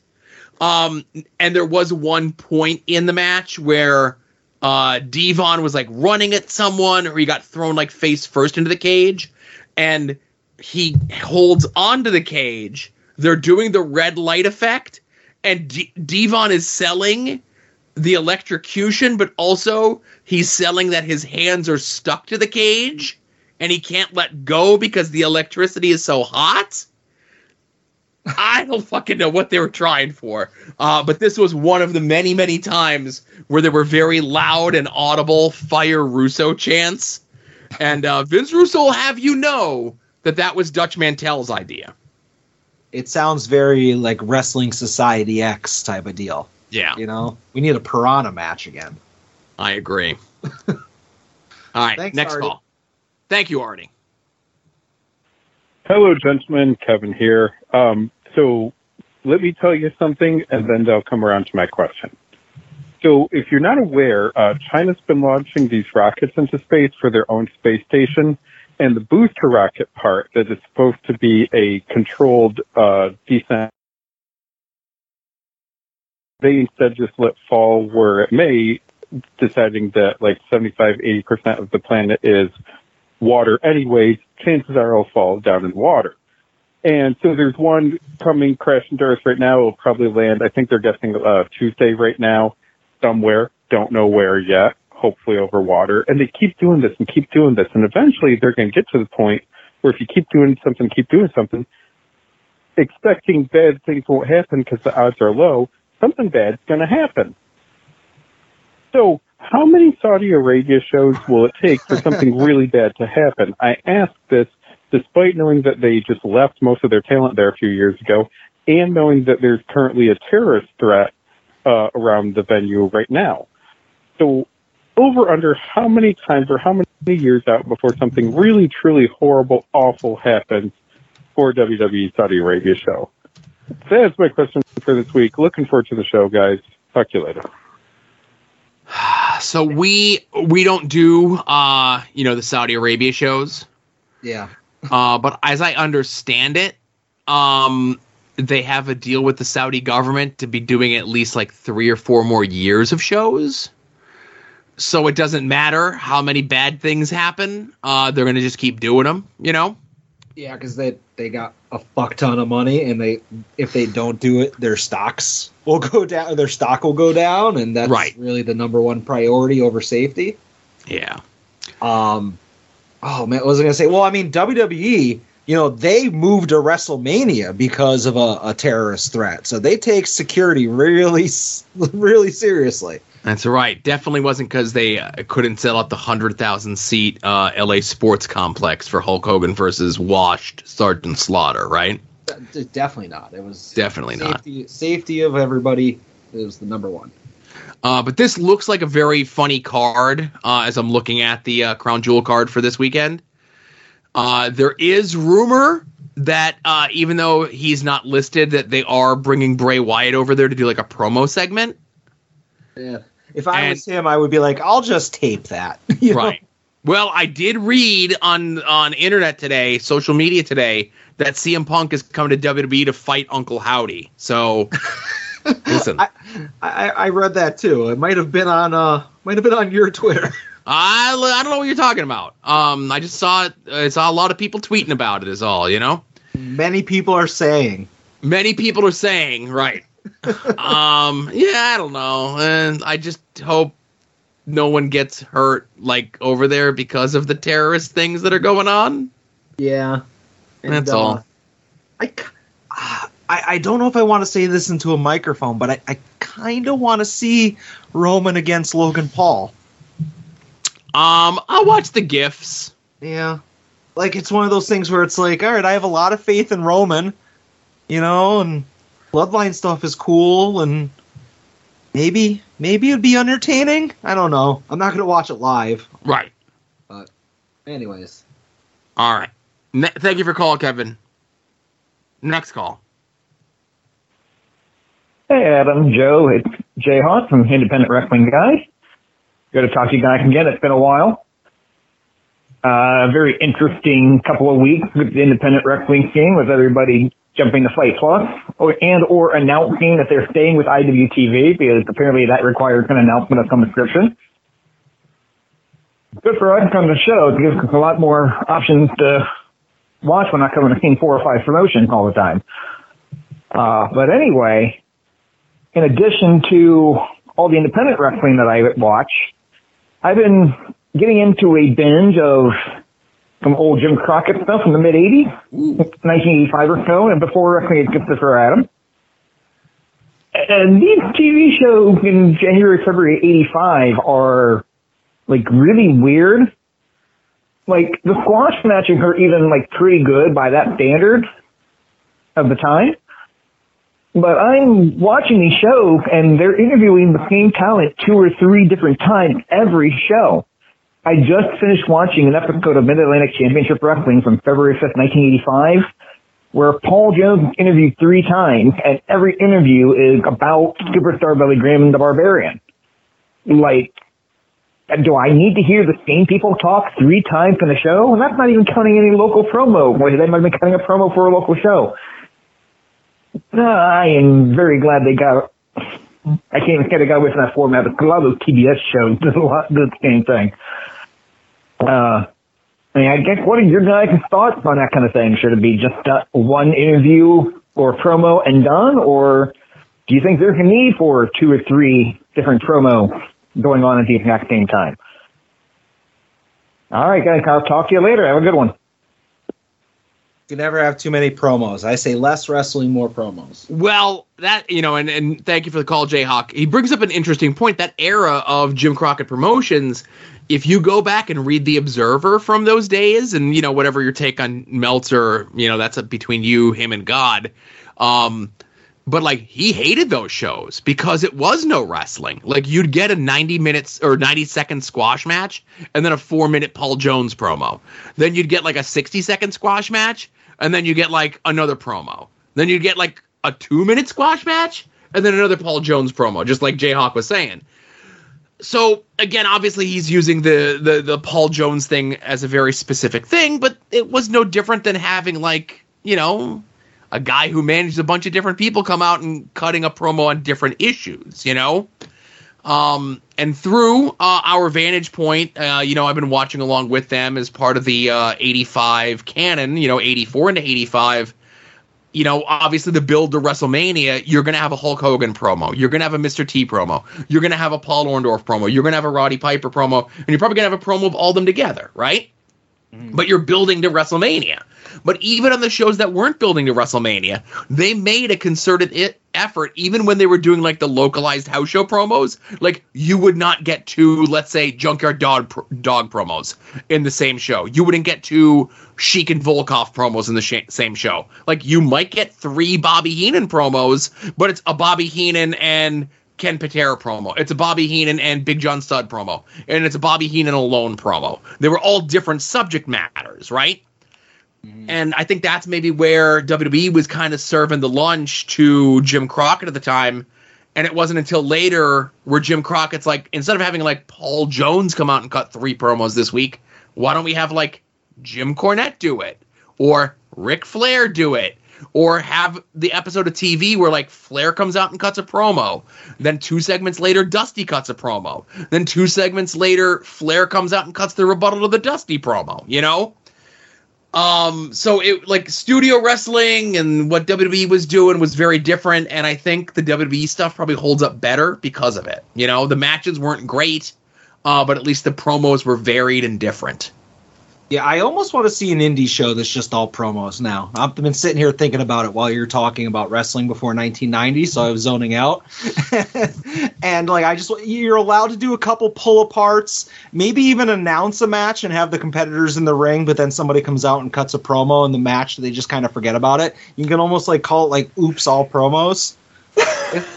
like, I think that would be a funny show. Like you don't don't announce it ahead of time, but just every time there's almost a match, like a promo happens. I'll run up the flagpole. I think that would be a funny bit. Like you almost get a match. Yeah. Oh, all right. Thanks, Jayhawk. All right, next call. Hey, Joe and Adam, what's happening? It's your buddy Kenny from the Mystery Man. Uh, just wanted to, uh, for the record, formally apologize to Adam for uh, suggesting that he watch Ashes. Uh, uh, when that whole thing was going down, uh, I have no problem. I can admit I was uh, completely quote Chikara pilled at the time, and uh, was completely along for the ride, hook, line, and sinker with the uh, the shutdown into the wrestling is shows, uh, and then what turned out to be the big comeback into the start of what would be the Wrestle Factory era. Um, and I was totally on board for all that stuff, and I remember it through. Uh, I guess, uh, you know, blue tinted glasses and, uh, probably should have maybe not been super, uh, super stoked to have everybody sit down and watch what was essentially a bunch of YouTube clips with uh, a couple things in between. So anyway, sorry fellas. Uh, talk to you soon. It's all right, Kenny. I don't hold you responsible. If anything, I blame Joe.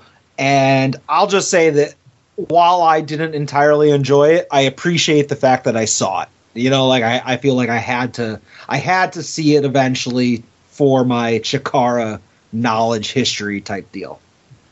Yeah, there's no way to get the full 2013 2014 Chikara experience in 2022, but I got to give it to you as close as we possibly can. Yeah, uh, no selective history here. This isn't public school. Right. All right. Last call ish. Pink button time. It's Ed. Yay. Hey, Joe and Adam, it's Ed. Um, Joe, I just wanted to say sorry to you and to your dear sweet Brucey. Oh, thank Um, that Dave Meltzer is a fucking liar, dude. He's just a lying uh, motherfucker, and I fucking uh, hate him. Hate his guts. Hate his dumb fucking face. I hate his messy fucking room. Uh, Bryan Alvarez is still cool. But Dave sucks. Still perpetuating that lie and doubling down that CM Punk, um, got Colt Cabana moved down to ROH. Bullshit. Uh, Punk says it's gonna happen, so I think that's the end of it. Punk and TK, very trustworthy. I trust them. That shit never took place. Bullshit. Hate them. Very upset about this. Uh, no wonder CM Punk hates this business. You have jokes like Dave Meltzer spreading lies about you. Plus, Colt Cabana was mean to me that one time. I don't fucking like him. Okay, bye.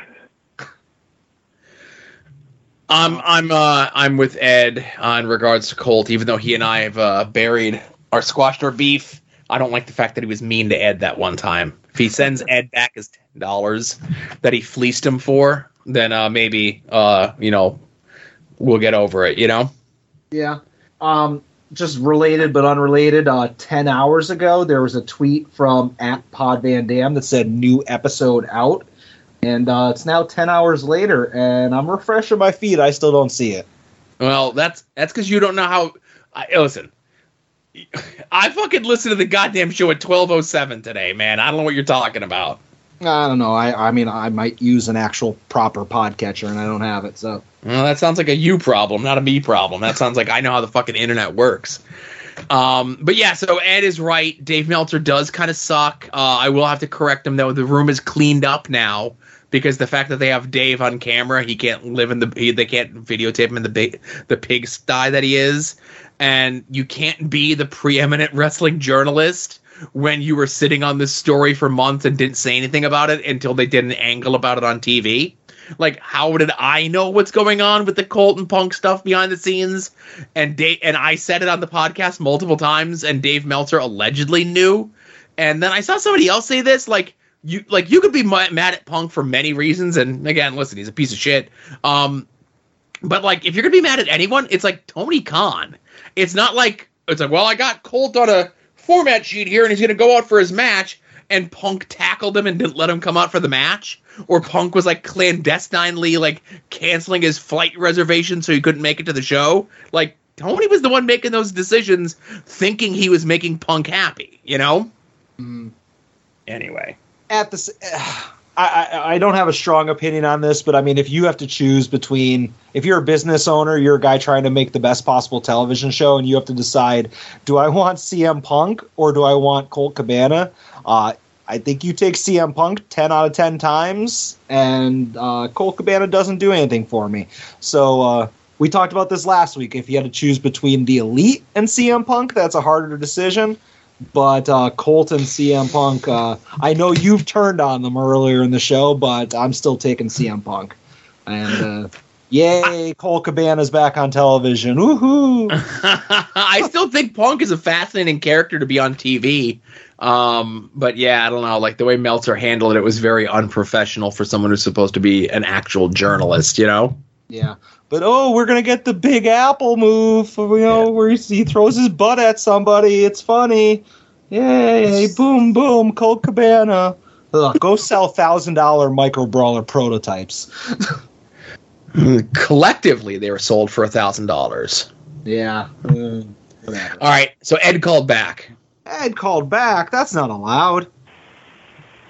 Uh, hey, Johnny Adam, it's Ed again. I, got, I was so angry I forgot why I called. Um, so the episode of Raw you're talking about uh, today, I tell you, one of my favorite uh, Raw segments ever is Kane beating the shit out of Ahmed Johnson. Uh, Kane was so fucking cool back then, you know, when he was just uh, played a monster uh, and wasn't one in real life. He's a fucking Glenn's a fucking moron, huh? What a stupid man.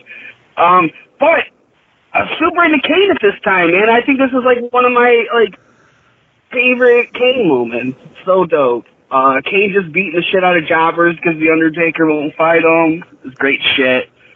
Uh, I remember being like ninth grade and um, drawing a picture of Kane, right? And like wrestling, it's like N97 hasn't quite hit huge yet, right? So this kid thought this was just like an original character I drew up, and uh, I just I never corrected them. I just let them keep thinking that. Kids are stupid. um, but yeah, I just want to call and talk about this because I love this. Like this is forever etched in my mind. This entire segment of Kane beating the shit out of Ahmed Johnson.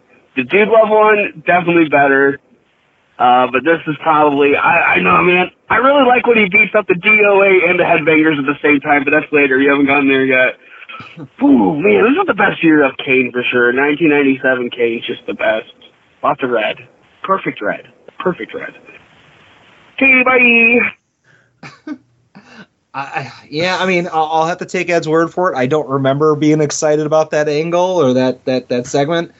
Like it's the same as like I don't remember ever enjoying like a Colt Cabana segment. It's the same thing. It's just all fussy. Wow. Um, so I I'm not gonna say like I was a big Kane fan, but I I definitely was an Undertaker fan. Uh, even during this era. And you know they had it set up that Undertaker's like I'm not gonna fight my brother, and Kane's just like, well, until you fight me, I'm just gonna like beat everyone up, you know. And when he beats up jobbers, that's one thing. But Ahmed was like a top of the card guy, and you know I mentioned it last week. We didn't get too much into it this week, but there was supposed to be a Stone Cold versus Ahmed Johnson match on this episode of Raw. Ahmed comes out, and then instead of Stone Cold coming out, the Kane thing hits, right? And fucking Kane comes out and kills Ahmed Johnson, and then Mankind comes out to try to stop Kane, and then they brawl to set, you know to continue their program for the match, uh, leading up at Survivor Series, which you know is a forgotten match because you know that other thing that happens at Survivor Series 1997. Um, but like fucking Foley, man, like went for it during this feud. He talks about it a little bit on his podcast this week.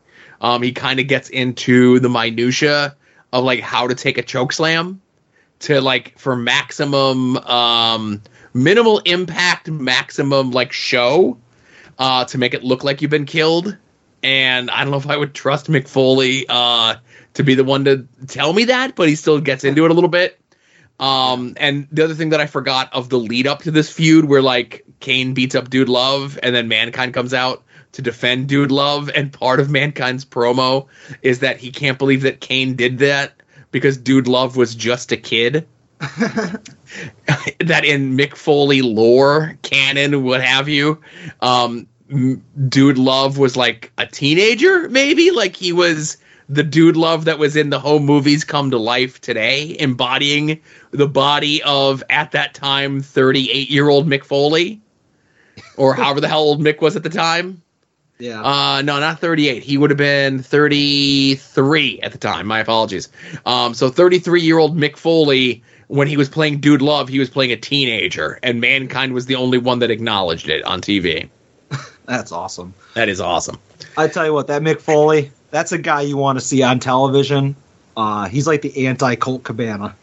Well, you really don't like Colt Cabana. I'm just, I've been stewing here. Like I'm thinking about it. Like uh, I'm on Team Phil since you completely abandoned him. I'm like, oh man, does the fact that we're never gonna see CM Punk on AEW again uh, mean that they're just gonna ram Colt Cabana down my throat? Because if so, I'm not gonna be happy about it. No, I, between me and you, this is probably the one off for Colt Cabana. Oh, good. Like go and like do your Ring of Honor show and put it on the internet, and then I don't have to watch it. Yeah. Well, I oh man, I might watch it because I like other people, but put Colt Cabana on Ring of Honor Elevation. Then I'll Mhm. definitely never have to see it. Listen, eh, you know, whatever you say about Colt, whatever you say about Punk, we don't need any of them. You know why? You know what we have instead? What?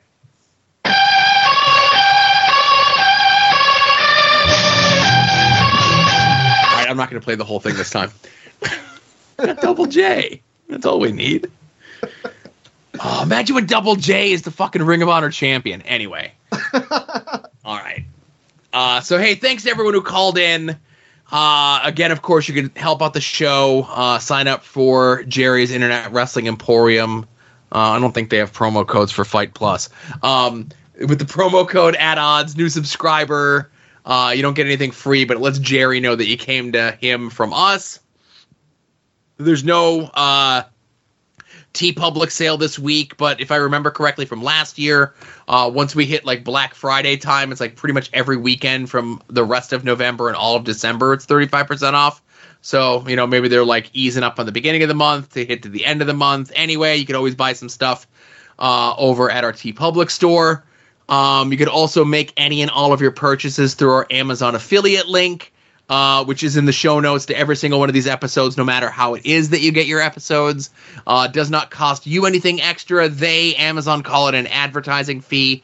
I call it the thing that makes Adam happy at the end of the month when he gets his cut of the fucking money. Yeah. Uh, some of the notable purchases through the Amazon click through this past week include uh, a Star Wars Funko Pop Book of Boba Fett's Mandalorian with pouch Funko Pop. Ooh, how many pouches? Is it like a Rob Liefeld amount of pouches? No, I think it's just one pouch, maybe. Oh, it's not enough pouches. Uh, and somebody also purchased the Blu-ray of the Doctor Who uh, Eve of the Daleks and Legends of the Sea Devils. Oh, well, you're a bit of a Who fan. Uh, did you enjoy those episodes, or do you remember? I I think I watched uh the Sea Devils one. Mm-hmm. All the Daleks stuff. Like I don't know the name, like I, the titles. I'm like, oh, this one where Daleks is in the title. That's where the the Daleks did this. If you tell me what the Daleks did in that episode, I might remember what the Eve of the Daleks episode is. You know. Well, I'm sure there's not a lot of Daleks episodes, so they probably No. together. You know, No, again, I, I Todd as part of uh, Longbox Heroes. When we watch the TV, he's a huge Doctor Who fan, so we do watch Doctor Who there. Um, until Eric Roberts comes back, it's not the real Doctor Who, as far as I'm concerned. Yeah, fair enough. All right. Well, Joe, I am not going to recommend to anybody that they listen to The Art of Wrestling, but I will tell them to watch to listen to these other podcasts such as Longbox Heroes, Longbox Heroes After Dark, Final Wrestling Place, We Need Wrestling, which is featuring Wings on Wings Michelle this week. Uh, Yes. news. Uh, Hit My Music, Porch Talk, Viewer's Choice, WWE War, Wrestling Cheers, Indie Wrestling Guide, Pod Van Dam, The A Show, Between the Sheets, and If You Catch My Grift. Now, I I will say this, Adam, you are a little bit behind the eight ball uh, because it's not Art of Wrestling anymore; it's Wrestling Anonymous, and it was Oh, yeah, just it was just a coincidence that Colt dropped his first new episode in four months, literally seconds after his match was done on TV. Ugh. well, that's an opportunity. Uh, listen, his name was in the public. Uh, he's nothing if not a uh, a marketer, you know. Uh, you know, uh, y'all trying to be Double J, you ain't Double J. that's all I'm saying. Yeah. Uh, so I think that's it for the main show, and now it's uh, time for Adam's favorite part of the show. Yes? Let's do it. Did I not put it in here? Oh, damn it. Money, money, money, money, money. Some might cost a little. Some might cost a lot. Near the hundred dollar Vansky, your figures will be bought. Ha ha ha ha. There you go. You don't have to put it in. Oh, I don't. Nah, that was good enough. All right, I'll play it when we're done. I'll close out the show with it. How about that? no, no, it's fine. All right. I can't believe I forgot. So I only got one purchase. I'm sure you've got dozens and a story, right? Uh, I've got a couple and a couple stories, but uh, I'll do a, a boring one real quick and just say I pre-ordered what is allegedly a NECA.com exclusive uh, Back to the Future accessory set, which is like a bunch of random accessories that go along with uh, the uh, Back to the Future figs that I collect. And aside uh, from getting gouged on shipping because it was like a thirty-five dollar set with a fifteen dollar shipping cost, I saw Uh, that. Oof. yeah, looking real forward to that. But uh, as you know, NECA has an exceptional track record of always delivering things that people pre-order in a reasonable amount of time. I look forward to getting these uh, sometime after the Zombie Sailor Jeff Jarrett figure comes out. Right. I was gonna say when we're at 15 months plus on your NECA pre-order, let's talk, pal. Yeah, exactly. But uh yeah, that was just kind of something that I needed. Like I didn't want it, but I'm like I have every other NECA Back to the Future figure. I'm like, what? Am I just gonna not have this? So I had Sure. yeah, that, that's that's crazy. What am I, freaking Todd?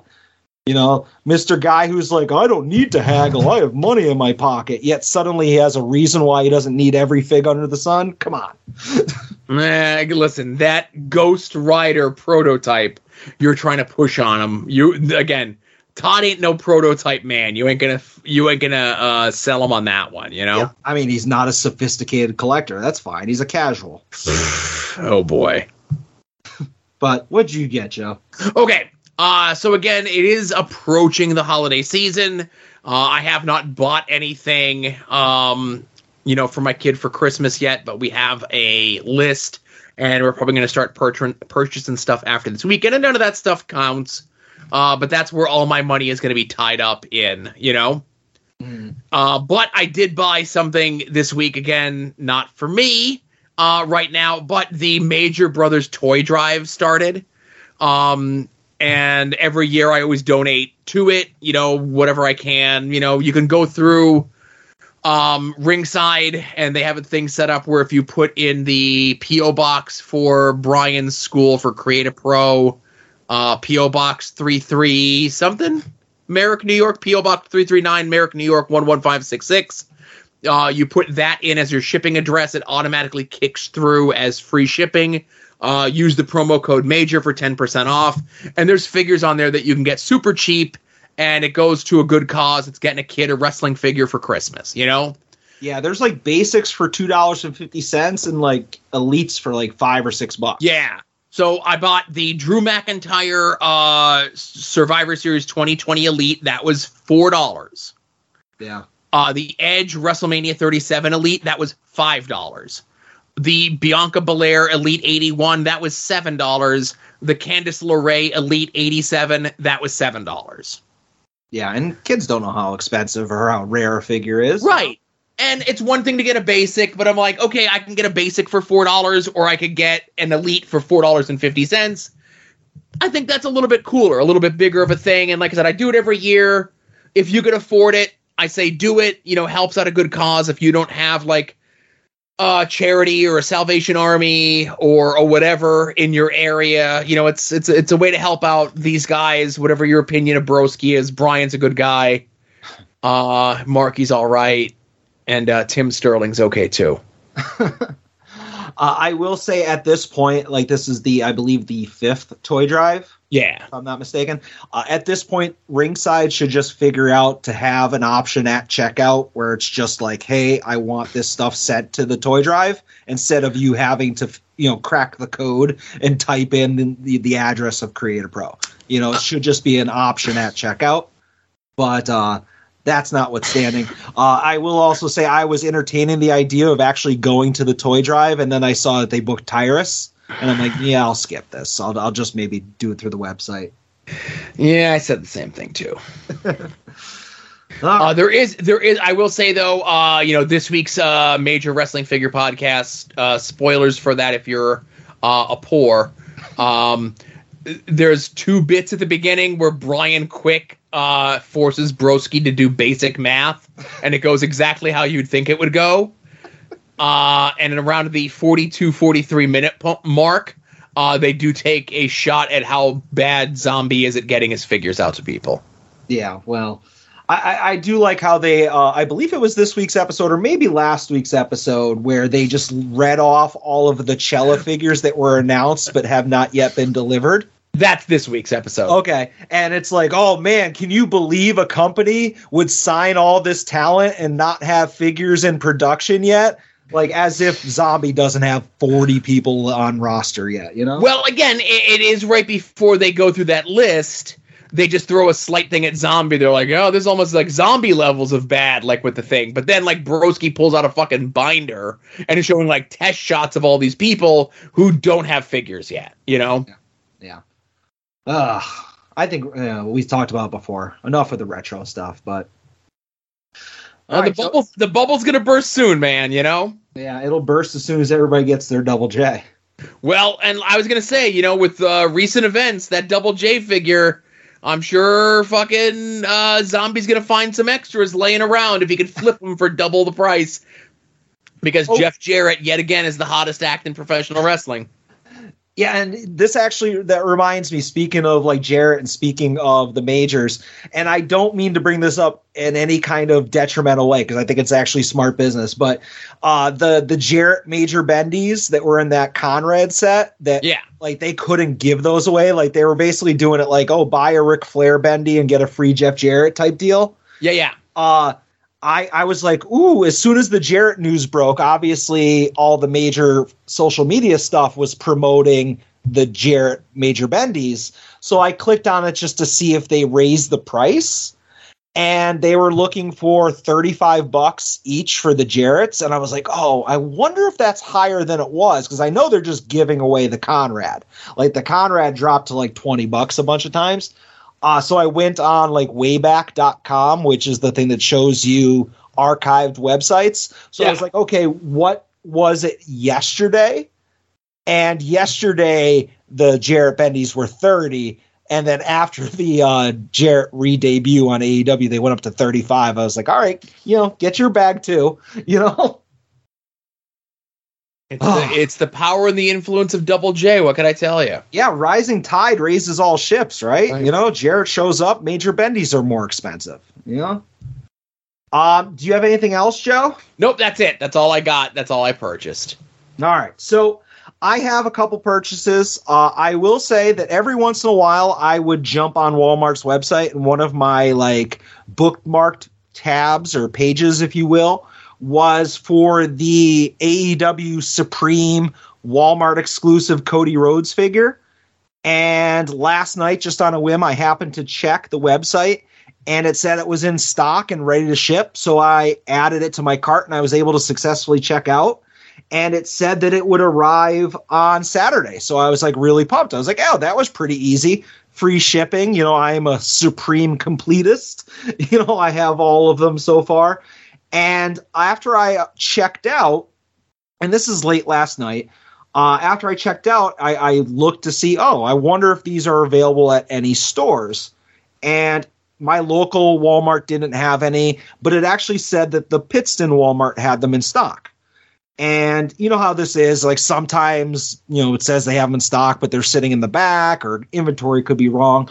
But I decided I'm going to, you know, tomorrow, meaning today, I'm going to just make a quick run to Pittston and see if I could uh, grab one off a shelf and then I can, you know, pick out a nice one and then I'll just cancel the order I did online. Make sense? Yes. So I wake up today and, you know, I jump in the car and I'm like, all right, I'm going to, you know, run to Pittston. And Pittston for me is like maybe 15 minutes away. You know, you jump on 81. Yeah, yeah. And I jump on 81. I throw on the new episode of Longbox Heroes, and this is important for context. And get on 81 South, and I get near Dunmore. I know this is becoming real local. And all of a sudden hit a parking lot of traffic. So 81 is not moving. And I'm not talking about it's moving slow. It's basically you're parked. And uh, it's like there's no exits anywhere close. And Joe, I'm stuck on traffic on 81 on my way to stupid Pittston Walmart. I listened to the entire episode of Longbox Heroes. Now, keep in mind, this is about a mile of traffic. I listened to the entire episode of Longbox Heroes and half of previewing the past before I was able to get off at the Central Scranton Expressway Oh, to get out of traffic. Previewing the past uh, Patreon show, uh, long patreon.com slash longbox heroes. Those are long. Those are like two plus three hours almost. Yeah, I was on that one little. Like I said, it was probably about an, uh, a mile and a half, two miles of traffic. Uh, probably close to two hours, like two, two and a half hours. That sucks. Yeah. And I had to go to the bathroom really bad. Like I was debating like jumping out of the car. I was like, "Can I get arrested?" I mean, this is cruel and unusual punishment. Like if I run over to the woods there, like obviously my car's not going anywhere because we haven't moved in like 15 minutes. I was like, "Oh God, a cop, cop should let me get away with this, right?" but anyways, it was a miserable experience. Plus, I realized when I was leaving my house, I was like five minutes away from my house. I was like, oh man, I forgot to put my contacts in. It's okay. I'm going to be there and back in like 45 minutes. It's not a big deal. Uh, but no, fast forward like three hours later on the round trip, I'm like, I'm getting a headache from squinting because I can see well enough, but it like hurts. It was a miserable fucking trip. But I got to the Pittston Walmart and they did have the Cody's there. And so I bought one and then I canceled my order online. So. There you go. But that was my miserable fucking trip to uh, the Pittston Walmart. Don't recommend it. All right. But my last purchase, Joe, uh, as as we mentioned before, I tried to enable Todd to buy a Jonah Hex uh, prototype figure. You sure it's a Jonah Hex? I thought it was a Ghost Rider. Well, it, the listing says Ghost Rider, but it's actually a Jonah Hex figure. Huh.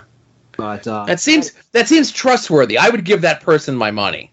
Well, again, if you you don't know how to do the research and look into what you're purchasing, I guess that's that's fine. But you know, many a time, professional figure bu- buyers uh, will capitalize on somebody mislabeling their item that they have for sale. Uh, I'm sure Fig Daddy Cool would probably tell you that if he was you know a real fig collector. But anyways. Anyways, Joe, speaking of being a professional fig collector, one of the things that you do, obviously, is you use eBay save searches, correct? Yeah. and sometimes you have to cast a pretty wide net in order to to get some elusive things. And if you remember, uh, probably like six months ago, I had purchased my first uh, Azrael prototype, and it was like one of those Kenner figures, like the Legends of Batman figures. Yeah, yeah. It was like that all red figure, and it, it was all right. It was a cool test shot. Like it was my first ever Azrael test shot. It was something that I can go and say, "Hey, I'm the Michael Jordan of Azrael figure collecting." Because unlike some dude in a major Facebook group that just has a shelf full of dusty Lucy's, I actually have a nice Azrael figure collection. You know, full of mint on card stuff, and I'm not missing anything. And hey, I got this prototype, so it's cool. But I decided I was like, I should probably set a bunch of eBay save searches uh, to see if any more pop up on eBay. So, you know, I type in like Azrael test shot, Azrael prototype, Knightfall, blah, blah, blah, KnightQuest, Night's End. I'm like, let me get all of the things. So, just in case something gets posted. And six months later, you know, we go six months, there's been nothing. I checked my eBay save search though a couple nights ago, and Joe, I found something. Something came off on the list. And I'm going to actually grab my phone.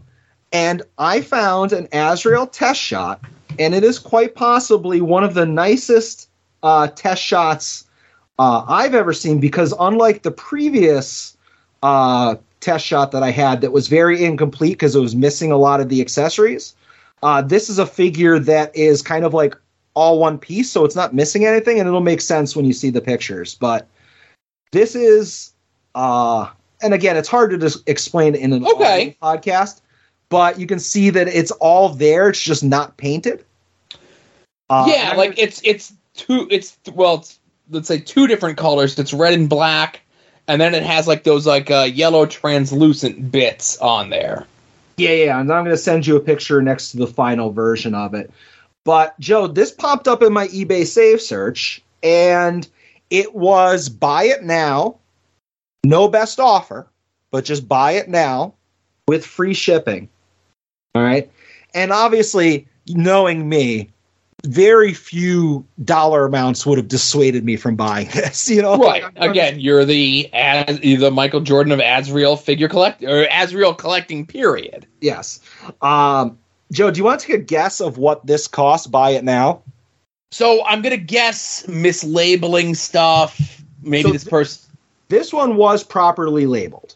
This uh, came up as like DC superheroes Azrael prototype test shot. So it hit all the the like the bells and whistles. Right. I can only imagine you and two other guys are looking for this. I, I can't imagine there was a lot of demand for something like this. I'm gonna say fifty bucks. This was actually thirty bucks shipped. Woo! Like that that figure mint on card is like an eighty dollar figure. you know, so it's like the prototype slash test shot. Uh, the, I mean, like I said, unlike most test shots, it actually looks cool on the shelf. It doesn't look like, you know, just this unpainted mess. Right. I was very happy to get that, Joe. You know, because obviously, uh, prototypes, test shots, whatever, they don't show up every day, and when they do, you have to jump on them. You know. Right now, you didn't pull that net in just in case there's more out there, right? Oh no, I left that net up there, Joe. Because once I got that, I made that successful purchase. I made the tweet. I said I found something, you know, that was like, uh, you know, Azrael related or whatever. And I, I made the tweet saying Michael Jordan, hashtag Michael Jordan of Azrael figure collecting. A few minutes after that, I said to myself, maybe the the net isn't wide enough, Joe. Because what do people accidentally refer to Azrael as all the time? The worst Batman ever. Well, you got one word right in there, and that was Batman. Okay. So I just searched Batman prototype, Batman test shot. And obviously, tons and tons and tons of stuff comes up. But Joe, if you look hard enough, you'll find an Azrael Batman in there. And I bought a second goddamn Azrael prototype this week, and I just sent it to you. And this one is an unpainted, more of a rougher looking one. Sure. Uh, this is based on. This is also from the DC superheroes line, um, but this is based on like the Knights End Batman, which is like the fully armored with like the Gatling guns and all that stuff, like the totally Spectroxed out Azrael. Uh, and this one came from China, uh, unlike the other one that came from the U.S. Uh, but I did my like research on it, looked it up and down. It you know it passes my legit test. Uh, this one was a little bit more expensive than thirty bucks.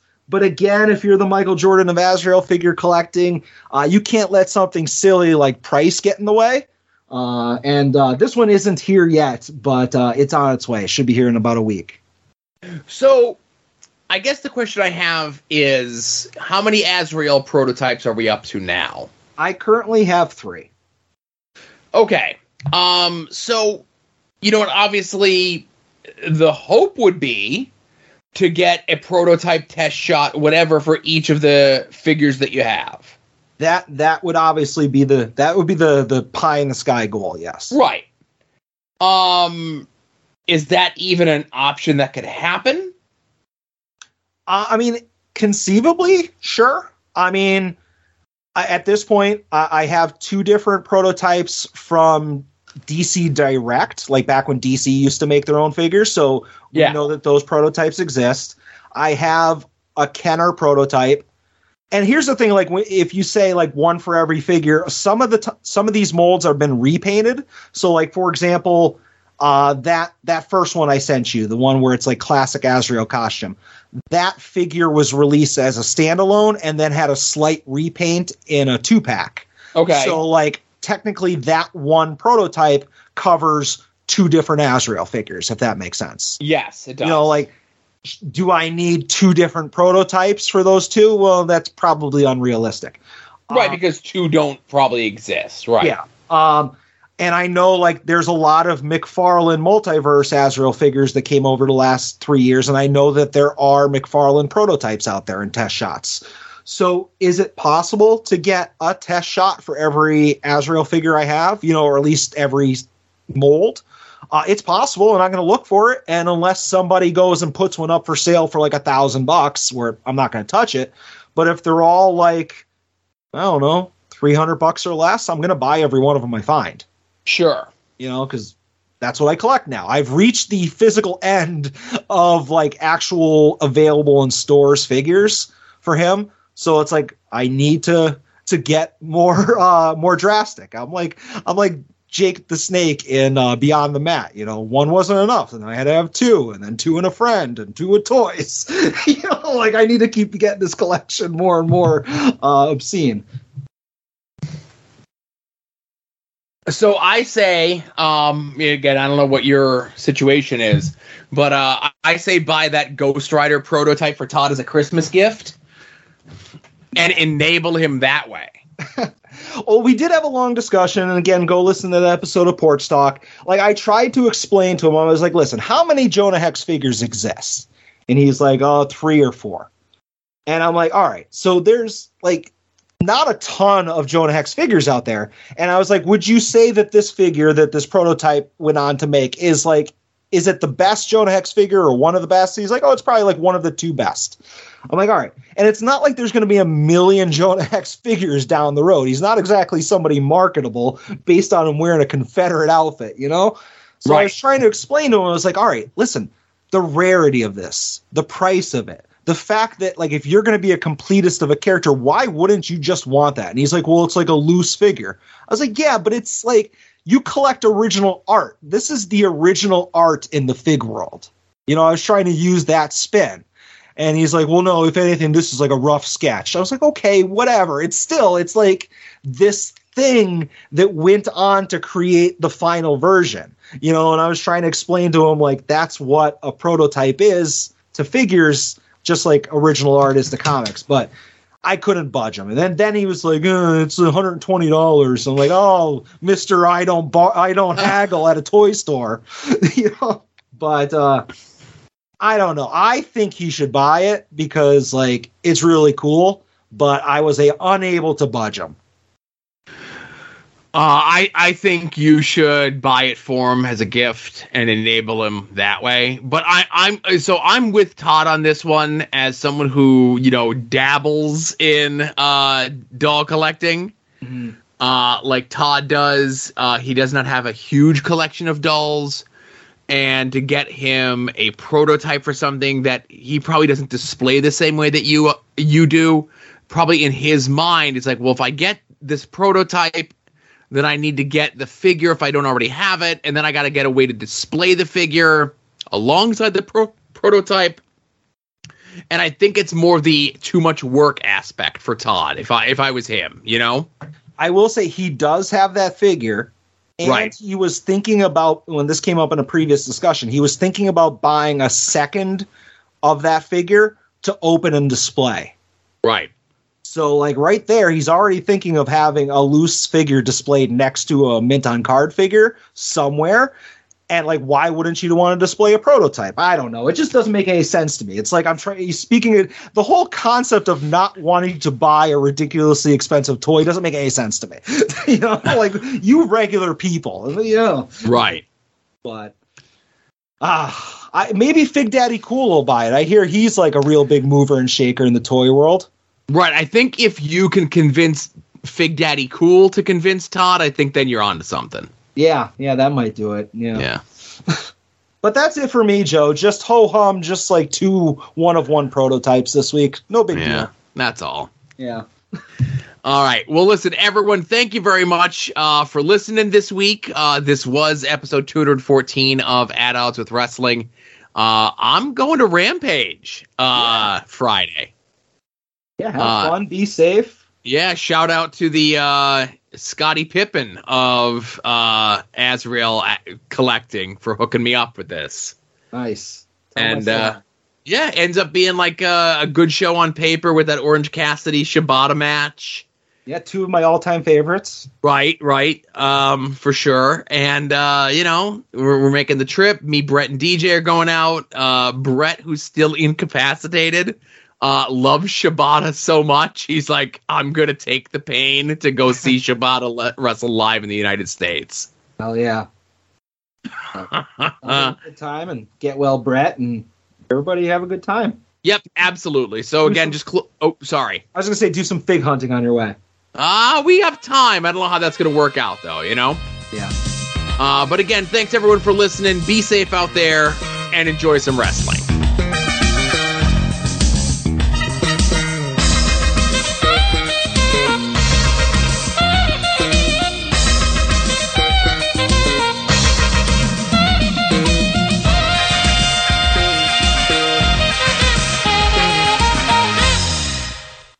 You're listening to the soon to be named network, the Lamborghini of Podcast Networks.